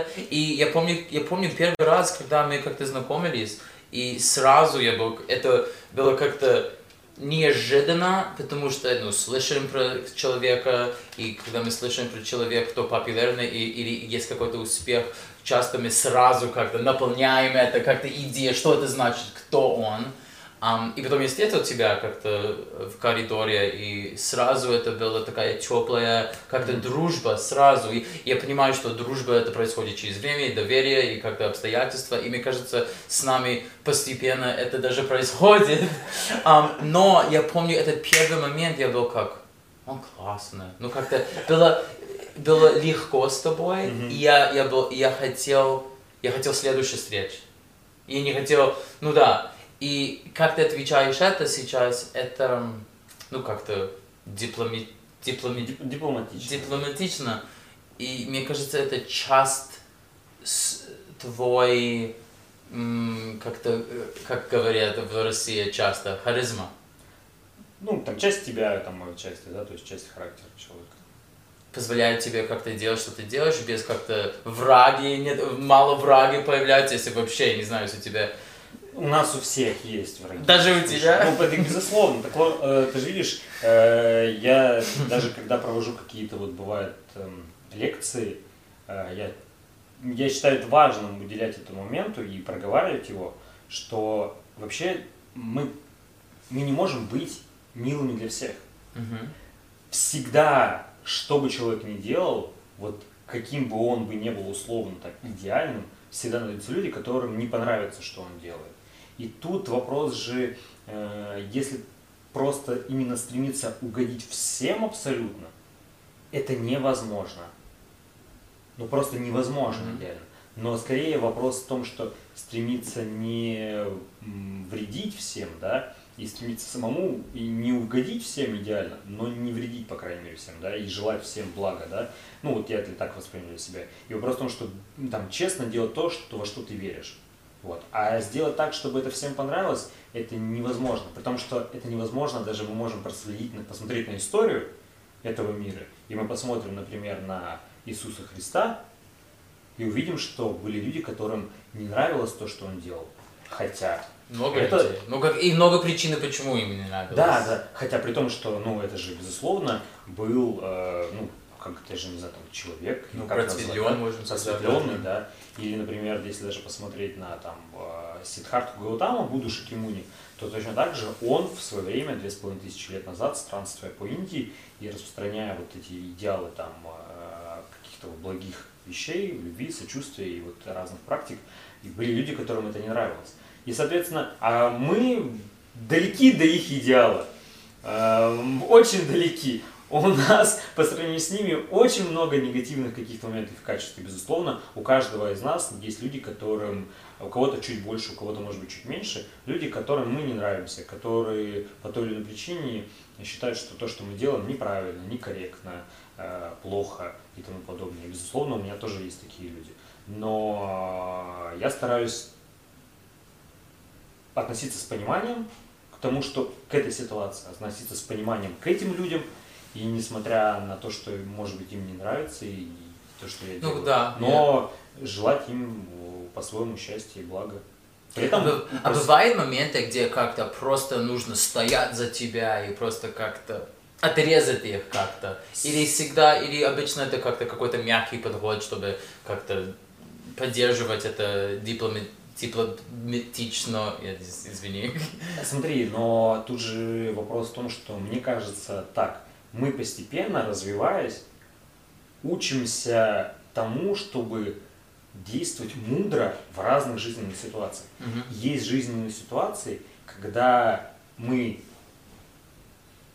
должны действовать строго. Потому что если мы будем всегда только мягкими, иногда это, ну, это не пойдет на благо никому, потому угу. что э, люди нам сядут нам на шею, или им, им самим это будет не на благо. То есть они будут как-то нами пользоваться или еще что-то. Да. И иногда в этом плане, иногда, чтобы другой человек как бы учился вообще уважать, ну, и уважать личное пространство и мнение других людей, иногда мы ну, должны быть строгими. Просто вопрос тут видишь в том, что это же может быть разная строгость. Это может быть строгость как агрессия. Я злой, я раздраженный, я кричу на другого человека. А может быть именно строгость, когда я прошу человека уважать свое личное пространство. Прошу человека уважать мои тоже интересы. И это может быть отчасти резко. Но э, я стремлюсь к тому, что постепенно в это было все меньше и меньше агрессии, все больше и больше какого-то уважения и ко мне, и к этому человеку. Угу. И да, это где-то может быть строго. Так, мы договорились, вот так, и давайте следовать этому. Вот. Но да, как бы это вот искусство жизни. Да, я согласен с тобой. Поступать мудро в разных Я недавно я читал, ну, как-то много по Коби, Коби, и когда он просто, это было шок, и я как-то просто нереально внутри, и, и, и всю эту информацию я читал, что он написал, когда он завершил его карьеру 3-4 года назад, и у него есть много проблем с а, родителями. Um, и он написал такую статью про иногда надо не отдавать себя, а инвестировать в отношения. И, и он объяснил это, инвестиция в отношения, это как ты только что объяснил. Mm-hmm. Иногда надо строго сказать нет, потому что это типа как эта история, где говоря, говорим, не надо, не надо давать кому-то рыбу, надо научиться, научить да, их, да, как да, сам да, себе. Да. Это меня как-то, я, я резонирую, что ты говоришь сейчас. И... Но это же, знаешь, это, мне кажется, особенно люди, у которых есть дети, они это четко могут понять, потому что иногда для того, чтобы ребенок вырос социально адаптированным и мог взаимодействовать в обществе, иногда с ребенком родитель должен быть строгим. Угу, конечно. И это вопрос не в том, что ты зол на ребенка, или ты агрессивен, или ты раздражен, а вопрос в том, что на благо ребенку будет иногда, ну, как бы определенное там понимание, там, уважение, дисциплины и тому подобное. Потому что, ну, банальный самый пример. Если родитель разрешит ребенку есть сколько угодно конфет, у ребенка будут проблемы со здоровьем. Конечно. И ребенок это может не понимать на данном этапе. Да. Но родитель, ну как бы, если это тяжело быть родителем, но вот родитель, наверное, должен так поступать. И это можно интерпретировать дальше на другие отношения, на отношения в коллективе рабочем. То, что, например, там всякие же бывают ситуации, человек работает в коллективе каком-то, если он слишком такой мягкий, на него его нагрузят работой, и он будет вынужден работать за всех. Иногда ты должен просить, как бы быть чем-то строгим и просить людей уважать тебя, okay. твои границы. Пару еще тем хочу трогать. Не знаю, что мы уже здесь долго, и надо скоро завершать. Я помню, когда я был молодой учитель, я не такой молодой учитель больше, ну как-то, ну нормально.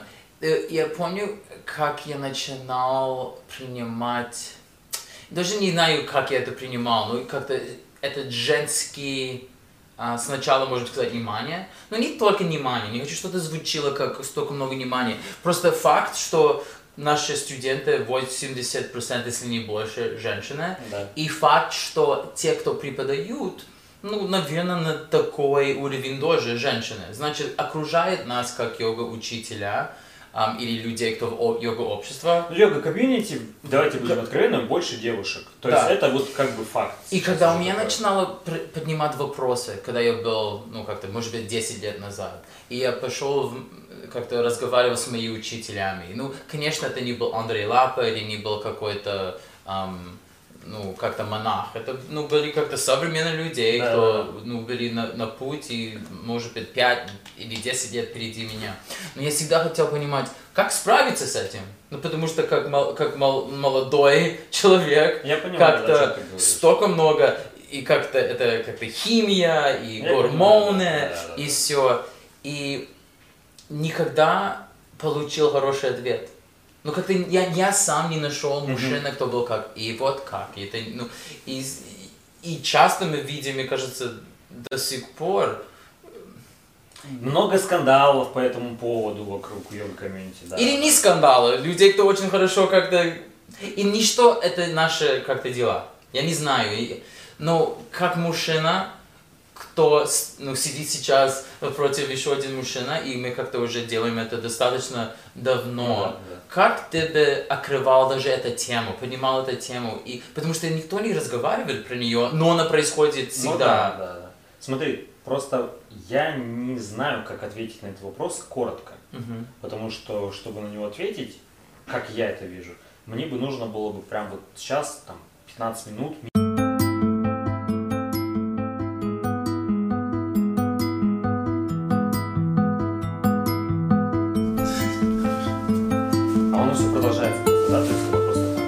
Просто останавливается, как-то, наверное, полчаса, и Да, потом да. стоп, потом снова.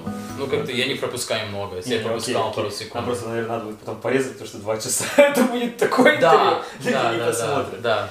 А, то есть вопросу о там, внимании девушек и вообще ситуации там, преподавателей мужчин и девушек, э, тут ответить коротко я сам не смогу, но если попробовать, то я стараюсь сам себя настраивать на то, что передо мной не девушки и мальчики, там, передо мной девушки и мужчины, а передо мной студенты. Мгм. И несмотря на то, что мы учитываем в практике, что вот эта женщина, девушка, у нее там, например, там критические дни могут быть, и надо проговорить это в каких-то противопоказаниях и тому, но все-таки я сам себе настраиваю себе, сам себя учу, себе объясняю, что это студент, это ученик, это она не девушка или там, да, то есть это вот именно студент. И наши взаимоотношения это учитель и студент, преподаватель и студент, а не мальчики и девочки. Это сложно. Это потому что и сложно, еще в том числе, э, давайте будем честными, девушки, которые приходят на йогу, это чаще всего девушки, которые следят за собой, за Мгм. Значит, они здоровый образ да, да. жизни, они в обтягивающей форме и тому подобное, они, безусловно, симпатичные все и так далее. Вот. Но там, видишь, момент такой, почему я говорю, что я не могу ответить на вопрос коротко, потому что есть определенные, например, внутри буддийского, внутри буддийского учения, есть определенная техника, как с этим работать. Окей. И это сложно объяснить в двух словах. И если очень примитивно, то, например, эм, в буддизме, например, был такой мастер Нагарджуна, и он говорил о том, что когда ты видишь э, девушку, если у тебя возникает какое-то желание, ну, то этом сексуальное желание по отношению к ней, э, стремись смотреть на нее такими глазами, как будто бы она твоя сестра, или она твоя дочь, или она твоя мать, согласно ее возрасту. Это непросто. Это не просто. Но постепенно так вот работая, как бы ты меняешь свои отношения. Есть более сложные техники, но вот просто в двух словах это невозможно описать. И я не знаю, как, тебе- как ответить на этот вопрос коротко. То есть э, я сам для себя вот стараюсь как бы именно относиться к девушкам э, именно не как это что-то девушка, а именно как студент. И это студент, и наши отношения это учитель-студент. Вот. Но я сам работаю через это еще через буддийские медитации. То есть э, работаю Как- с самим вот этим. вот- Значит, для тебя, как Сумма. нормальный человек, поднимается этот вопрос или как это какая-то сложность иногда вокруг это, и ты используешь твои техники, Да. чтобы как-то вернуться обратно в как-то какой-то, ну, Да, цен- да, ну, найти конечно. твой, твой центр. Да, чтобы не смотреть на, ну, чтобы не смотреть на девушек, которые приходят ко мне на занятия, именно через призму сексуального желания, Мгм. а относиться и к ним именно как к студентам и, относ- и выстраивать такого образа взаимоотношений, чтобы и самому не мучиться от этого вот желания какого-то, которое там тебя раздирает изнутри. Мгм. Вот. То есть, при том, что, э, видишь, я говорю, это такой вопрос, которым надо много уделять внимания, чтобы объяснить. Я своему учителю задавал этот вопрос, и он мне это проговаривал. И есть практики, когда практикуется именно работа с сексуальным желанием, чтобы не быть его рабом, да, э, И продолжать работать с женщинами, потому Да, что да. часто у меня есть такой момент, где я как-то окей, как-то двигаюсь, я стремляюсь, я могу сказать, я стремляюсь до отношения, и окей, наш- нашел кого-то, и встречаемся, и как-то всегда как-то, наверное, надо уйти от этот поток, 20 или 30 новые как-то студенты, Моя проблема, если, ну как-то, это никогда на уроке, потому что на уроке я как я как-то учитель да, это что появляется, это такие как-то на- научиться, как а, руководить и рулить моменты после урока. Ну, я Или понимаю, до урока. до, после, в социальных сетей, Да. общения, флирт, там вот да, может да, возникнуть, это да. где я как-то, окей, мне нужно как-то одевать какой-то, или, или использовать какие-то практики, или понимать мои границы. А, и должен не только понимать мои границы, тоже как-то страивать границы для других тоже, Да. чтобы... Потому что когда мы открываем эти границы или эти ворота для людей, ну, все может случиться, если мы не как-то держим это. Я так ве- Ну, на уроке как-то нормально. Ну, ну, я согласен, да, у меня также, то есть, что вопрос Я возникает- вижу анатомию. Не, я согласен, что на уроке это как бы точно так же, что на уроке-то это- эти вопросы обычно не возникают, возникает просто.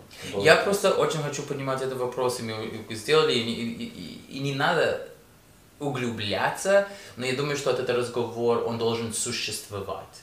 Потому что только будет больше мужчины, только, ну как учителя, только будет больше женщины-студента, и эта, эта ситуация не меняется. Но мне кажется, что нету плат- платформы для нее.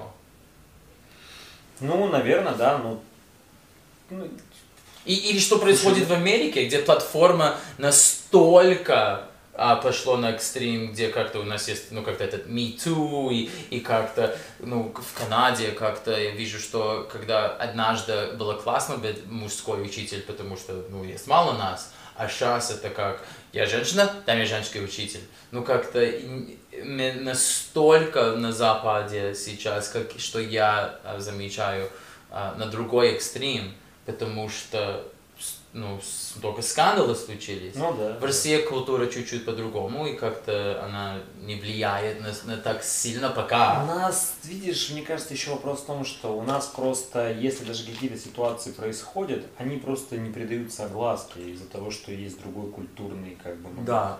То есть э, не я, ну, не хочу сказать там что-то плохое про русскую йогу, но, наверное, нельзя же сказать так, что вот на Западе этот момент есть, там что там Мне кажется, преподаватели, мальчики там что-то как-то немножко предстают к девочкам, а девочки предстают к мальчикам, а в России типа, о, не-не. Не, ну это происходит здесь Это безусловно, происходит. но здесь просто, Просто у нас даже если что-то происходит, у нас вопрос еще самой культуры России, что у нас это не придается какой-то огласки, по крайней мере, пока.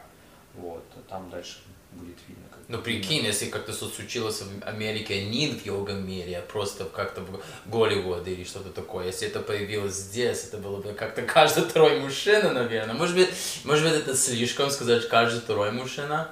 Ну, много. Мне кажется, было бы много таких моментов, где Ну нам да. нужно было бы посмотреть на людей, кто мы уважаем.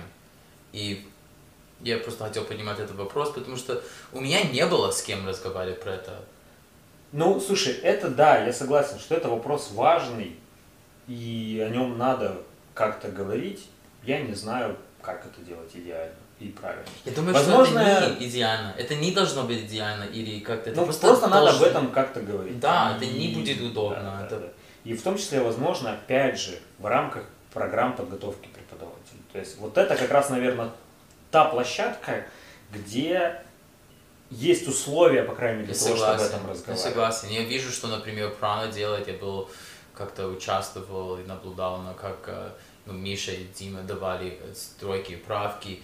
И я заметил, что там очень такая как культура, как ну, Ну, как-то пространство да, между, очень профессионально, где я бы, я просто занимался с несколькими учителями, где как-то это пространство между не была тема, тема была, или как-то фокус было как хорошая поправка, и как-то иногда мы как-то пересекаем эти границы. А у них как-то все было четко и как-то ну, на, пови- на поверхность было очень как-то профессионально. Мгм. А, гов- говоря про Дима Демина, я хочу тебе что-то сказать. Я сказал ему, кстати, я, ну, когда я слышал, как он развивается и как его ам, обстоятельства меняются пране и как-то стичес и все. И я ему просто как-то позвонил и был как-то, знаешь, Дима, мне кажется, пора.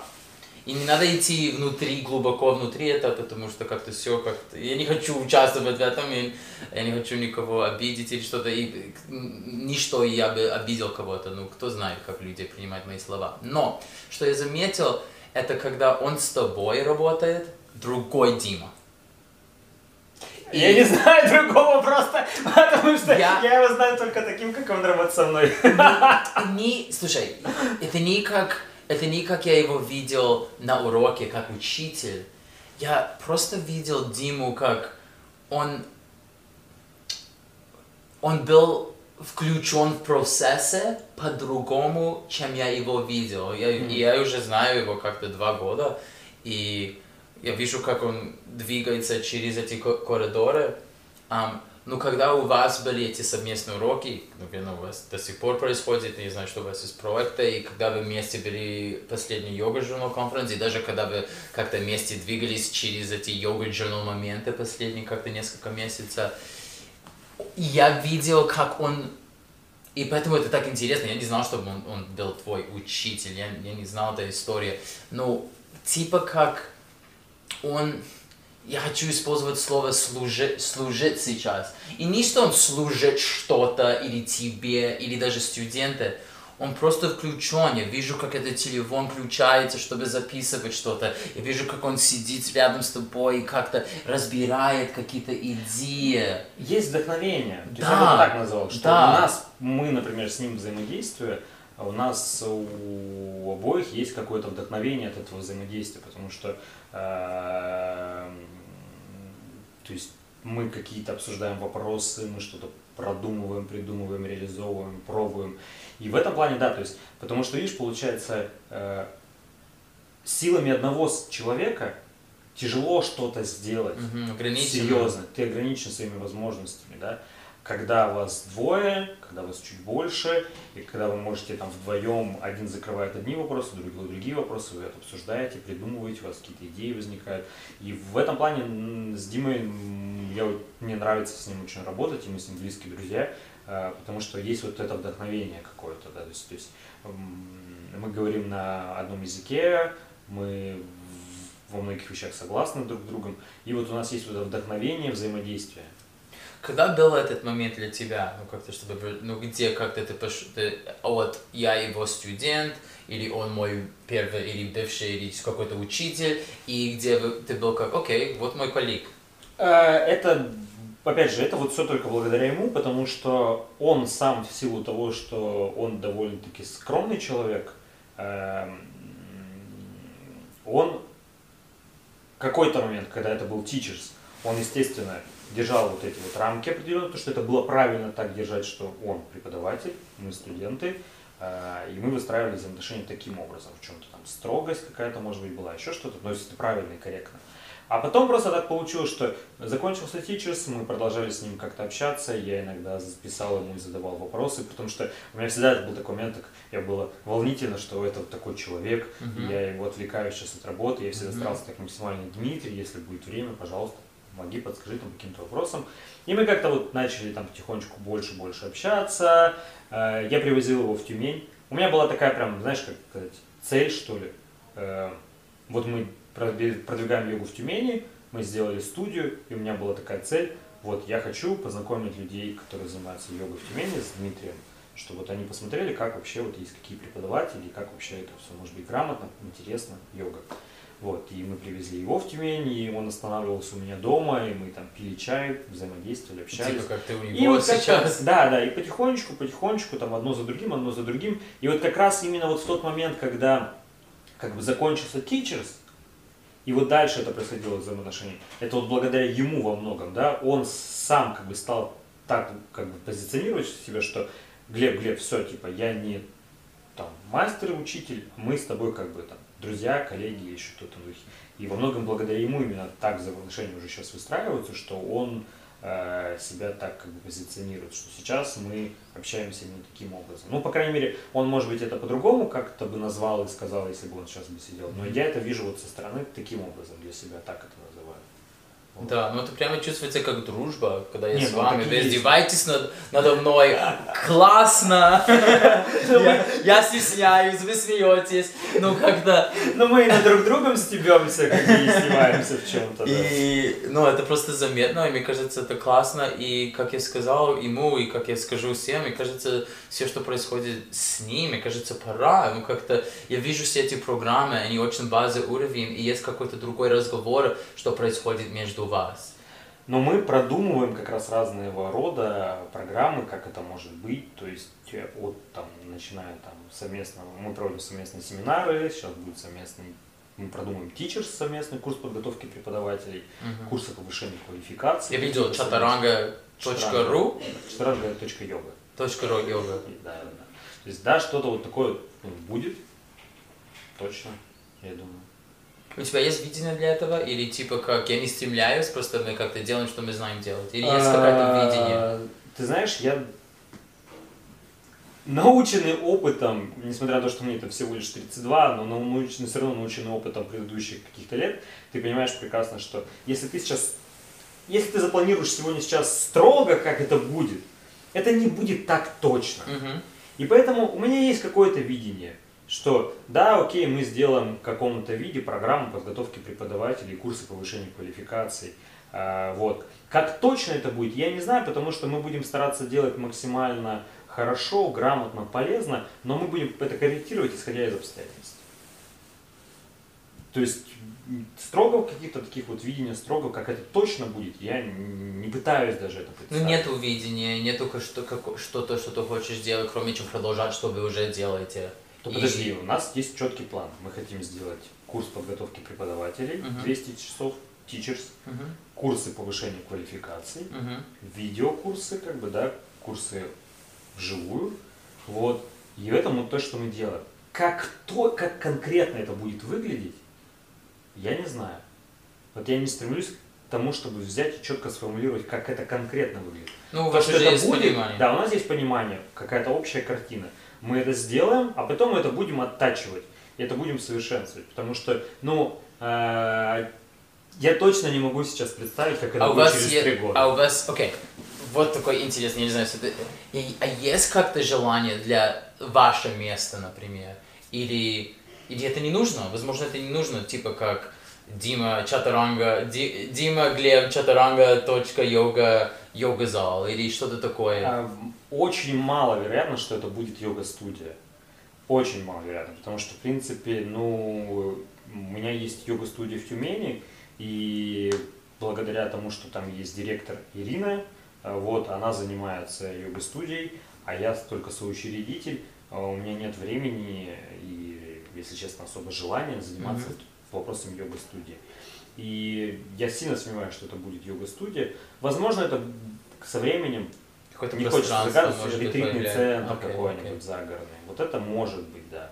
А Йога-студия маловероятно. Но опять же, никто не зарекается, мало ли такие предложения поступят. Если у вас есть интересные предложения, мы их рассмотрим. Я ам, хочу сказать, что это классно слышать. Я рад, что вы нашли этот раб- рабочий поток. Я знаю для себя, я часто чувствую одинок в Москве. Я делаю, что я делаю. Я делаю это достаточно, что люди возвращаются. Я развиваю это. Ам, но очень часто чувствую, как я здесь один. И нету, как, как мы называем это на русском, как-то одна, одним мышленник, одномышленник. Одномышленники. Одно- да, это, это сложно для меня Да, найти. да, да. Ну, иногда появляется, и потом как-то растворяется, и потом новое. Я, и, и я именно слышу, что ты говоришь. Но Ну, как важно, я это объясняю. Хочешь, хочется кто-то, кто мог иг- ну, играться со мной. Ну, и когда я использую слово играться, я использую это из точки зрения спорт. Ну, как-то, Да, да, да. когда как-то, у нас есть шайба, у нас есть клюшка, и Да, как-то да, мы да. делаем все, что нужно сделать, неважно, сколько я буду ну, потеть или как-то и упаду, мне нужно сбить этот гол. И как-то хочется команда такая. Я понимаю, о чем ты, но вот у меня на самом деле, мы с Димой, хоть уже общались и были как бы друзьями, взаимодействовали, но мы начали делать совместные проекты буквально, наверное, года два как только. И вот как раз до этого момента у меня тоже было такое же ощущение, что вот я как бы там один делаю какие-то вещи. А сейчас как бы вот так получилось, что вот мы попробовали один раз, второй раз, и там Дима как-то отнесся ко мне, да, что типа окей, вот Глеб уже не мой студент, а мы уже можем делать совместно на условно равных там моментах, да, и раз, раз, раз. И я помня о том, как вот я в том числе хотел, как ты сейчас говоришь, чтобы были какие-то единомышленники, что делать совместно. Я сейчас, я это даже Диме не говорил об этом, но я, например, не так трепетно отношусь к нашему с ним отношениям, взаимодействию, именно с точки зрения, что, ну, не знаю, как это правильно сказать, то есть трепетно люди же, вот отношения, ну, взаимоотношения с людьми, общение, это же ну, непросто. Да. Какое-то что-то сделал некорректно, и легко очень потерять какую-то дружбу Мгм. и вот эти взаимоотношения. Особенно без инструмента, ну как-то, э, я имею в виду коммуникация, ну как Да, понимать, да. как извиниться или как Да. как-то взять ответственность за что-то, это И это такая, ну, как бы, тон, тон, тон, тонкая такая вся вот вещь, да, вот эти взаимоотношения, они очень хрупкие. Я поэтому для себя сам, например, трепетно отношусь к нашим вот э, взаимоотношениям с Димой именно вот с этой точки зрения, потому что э, я как бы дорожу ими, ценю их и стараюсь как-то, ну, как сказать, э, аккуратно их выстраивать. ну да. То Для- есть э, беречь, а, вот беречь, наверное, да, как-то относиться к этому, к такой точке зрения, как-то, чтобы вот эм, не... Я бы объяснил это типа как ваши отношения, это может быть слишком, ну, как-то, она сакральная, и надо с ней быть как-то аккуратно, и Аккуратно, нежно, да, потому да, что она ценная, и Да. одновременно вы два мужчины, у кого есть свое мнение, свое эго, свое как-то желание, свое видение, свое как-то, ам, ну, то, что вам нужно, Ну вот и мы при внутри этом, этого, что- как мы танцуем вместе. При этом, вот видишь, как раз вот я ему благодарен очень сильно за то, что он уважительно относится ко мне с моими взглядами. И я, в свою очередь, тоже стараюсь очень уважительно относиться к нему с его какими-то взглядами. И мы какие-то вопросы, там, да, как бы стараемся вот, ну, уважительно относиться к друг другу, чтобы вот не было вот этого там сталкивания Мгм. лбами или еще что-то в этом Мгм. духе и как-то. Вот. Ну, посмотрим. Класс. Что у тебя что-то хочешь сказать, или спрашивать, или как-то, или совет для меня, для ну как-то, А я не знаю, какой совет. я не знаю, Слушай, ну... я не знаю, я не знаю, ну просто, ты знаешь, сидеть напротив кого-то, кто живет эту жизнь, кто, ну, и наши жизни, они разные, и что мы даем, это разное, конечно. Ну, есть какой-то резонанс и какой-то похожий тоже. Ам, и я всегда просто открыт, ну, чтобы слышать что-то, если что-то есть сказать. Ты знаешь, это же всегда такой момент, что вот когда там есть что сказать, и ты такой... а, Да, я окей, знаю. Надо не было тебя подготовить. Да. Сказать, Приди. Не-не-не, а подожди, подготовить, подготовить это тоже не работает, потому что когда ты подготовился, то потом это в результате эм, как- как-то так. Ну да, странно. типа как, да-да-да, как И видишь, тоже как бы сказать что-то, просто взять что-то сказать, и это потом будет банальным каким-то вещью, это такое сложно. Не знаю, мне, я всегда вот стараюсь там людям как-то пытаться донести и показать там в том числе вот эту идею, что ну, нужно верить в себя, но Мгм. вот это банально звучит очень сильно, но, например, эм, сами вот в буддийских текстах описано так, что э, мастера прошлого были такими же людьми, как и мы. Мгм. У них были мешающие эмоции, у них был гнев, у них были какие-то вещи, моменты и все в этом духе. Но они постепенно уч- учились, развивались, практиковали, менялись в лучшую сторону. И они трансформировались, и они стали лучше внутри в чем-то, да, и тому подобное. И вот достигли каких-то высот, популярности, известности. Но это не была их цель, да, это побочный эффект. И внутренняя трансформация очень мощная. И мне хочется всегда доносить до людей, что, например, э, вы тоже этого можете. Потому что это реально так. Потому что нам кажется, бывает так, что, блин, вот кто-то крутой, я не смогу так. Нет, вот они крутые, вот они какие-то там необычайные способности, а у меня их нет. Нет, нифига, вот ты, вот я простой чувак из Тюмени, который любит свое дело который горит им, мне это важно, мне это интересно, я роюсь, копаюсь, задаю вопросы, э, с- рою, там что-то пытаюсь находить, практиковать, еду туда-сюда, учусь, практикую, преподаю. И вот каким-то образом я вот сейчас стал этим Глебом Азаем, и ты говоришь, что я популярен. Может, завтра это и закончится. Когда-то закончится точно. И мне хочется донести до людей, э, кто приходит ко мне на занятия или еще что-то, что вот вот это все как бы для вас тоже достижимо, если вам это надо, да? Да. Или, например, э, допустим, мне хочется, опять же, донести до людей того, что вот у человека есть там его какая-то жизнь, и она уникальна, она, ну, например, у меня есть много семинаров, но у меня при этом, например, нет семьи, А у человека, допустим, может быть, нету много семинаров, но у него есть любимый человек, у него есть дети, у него есть собака, он приходит домой, и эти люди его ждут. И, блин, ну вот это круто, у него это есть, у него вот эта ценность. У меня нет этого, у меня что-то другое. И, и мы каждый в этом плане уникальный, мы каждый чем-то таким обладаем уникальным, мы каждый внутри вот, э, ну, банально, мы каждый внутри любовь, да, вот как я это там себе называю, э, согласно буддийской, там, например, практике, традиции. И мы каждый можем там развиваться, практиковать и тому подобное. Это не так, что вот там, это может только Глеб, или это может только Лоренс, или это может там кто-то еще. Окей, вот каждый может этого. И каждый может чего-то такого высокого достигать, добиваться потихонечку, по чуть-чуть, делая шаг за шагом, что-то, что-то. И хоп, ты шаг за шагом каждый день, а через год... Да, тоже далеко, тоже глубоко.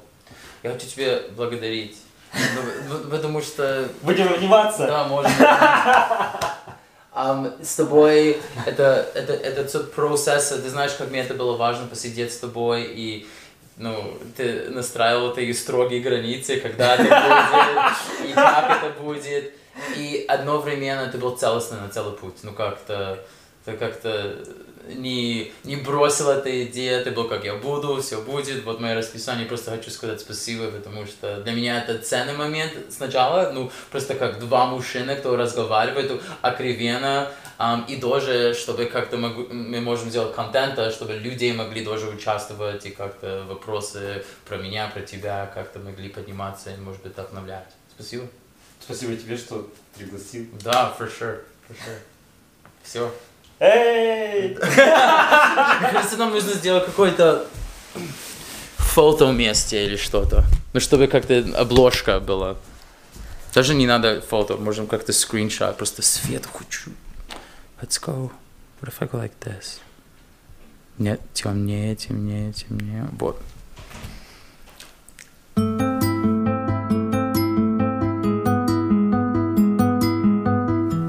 Хорошо. Класс.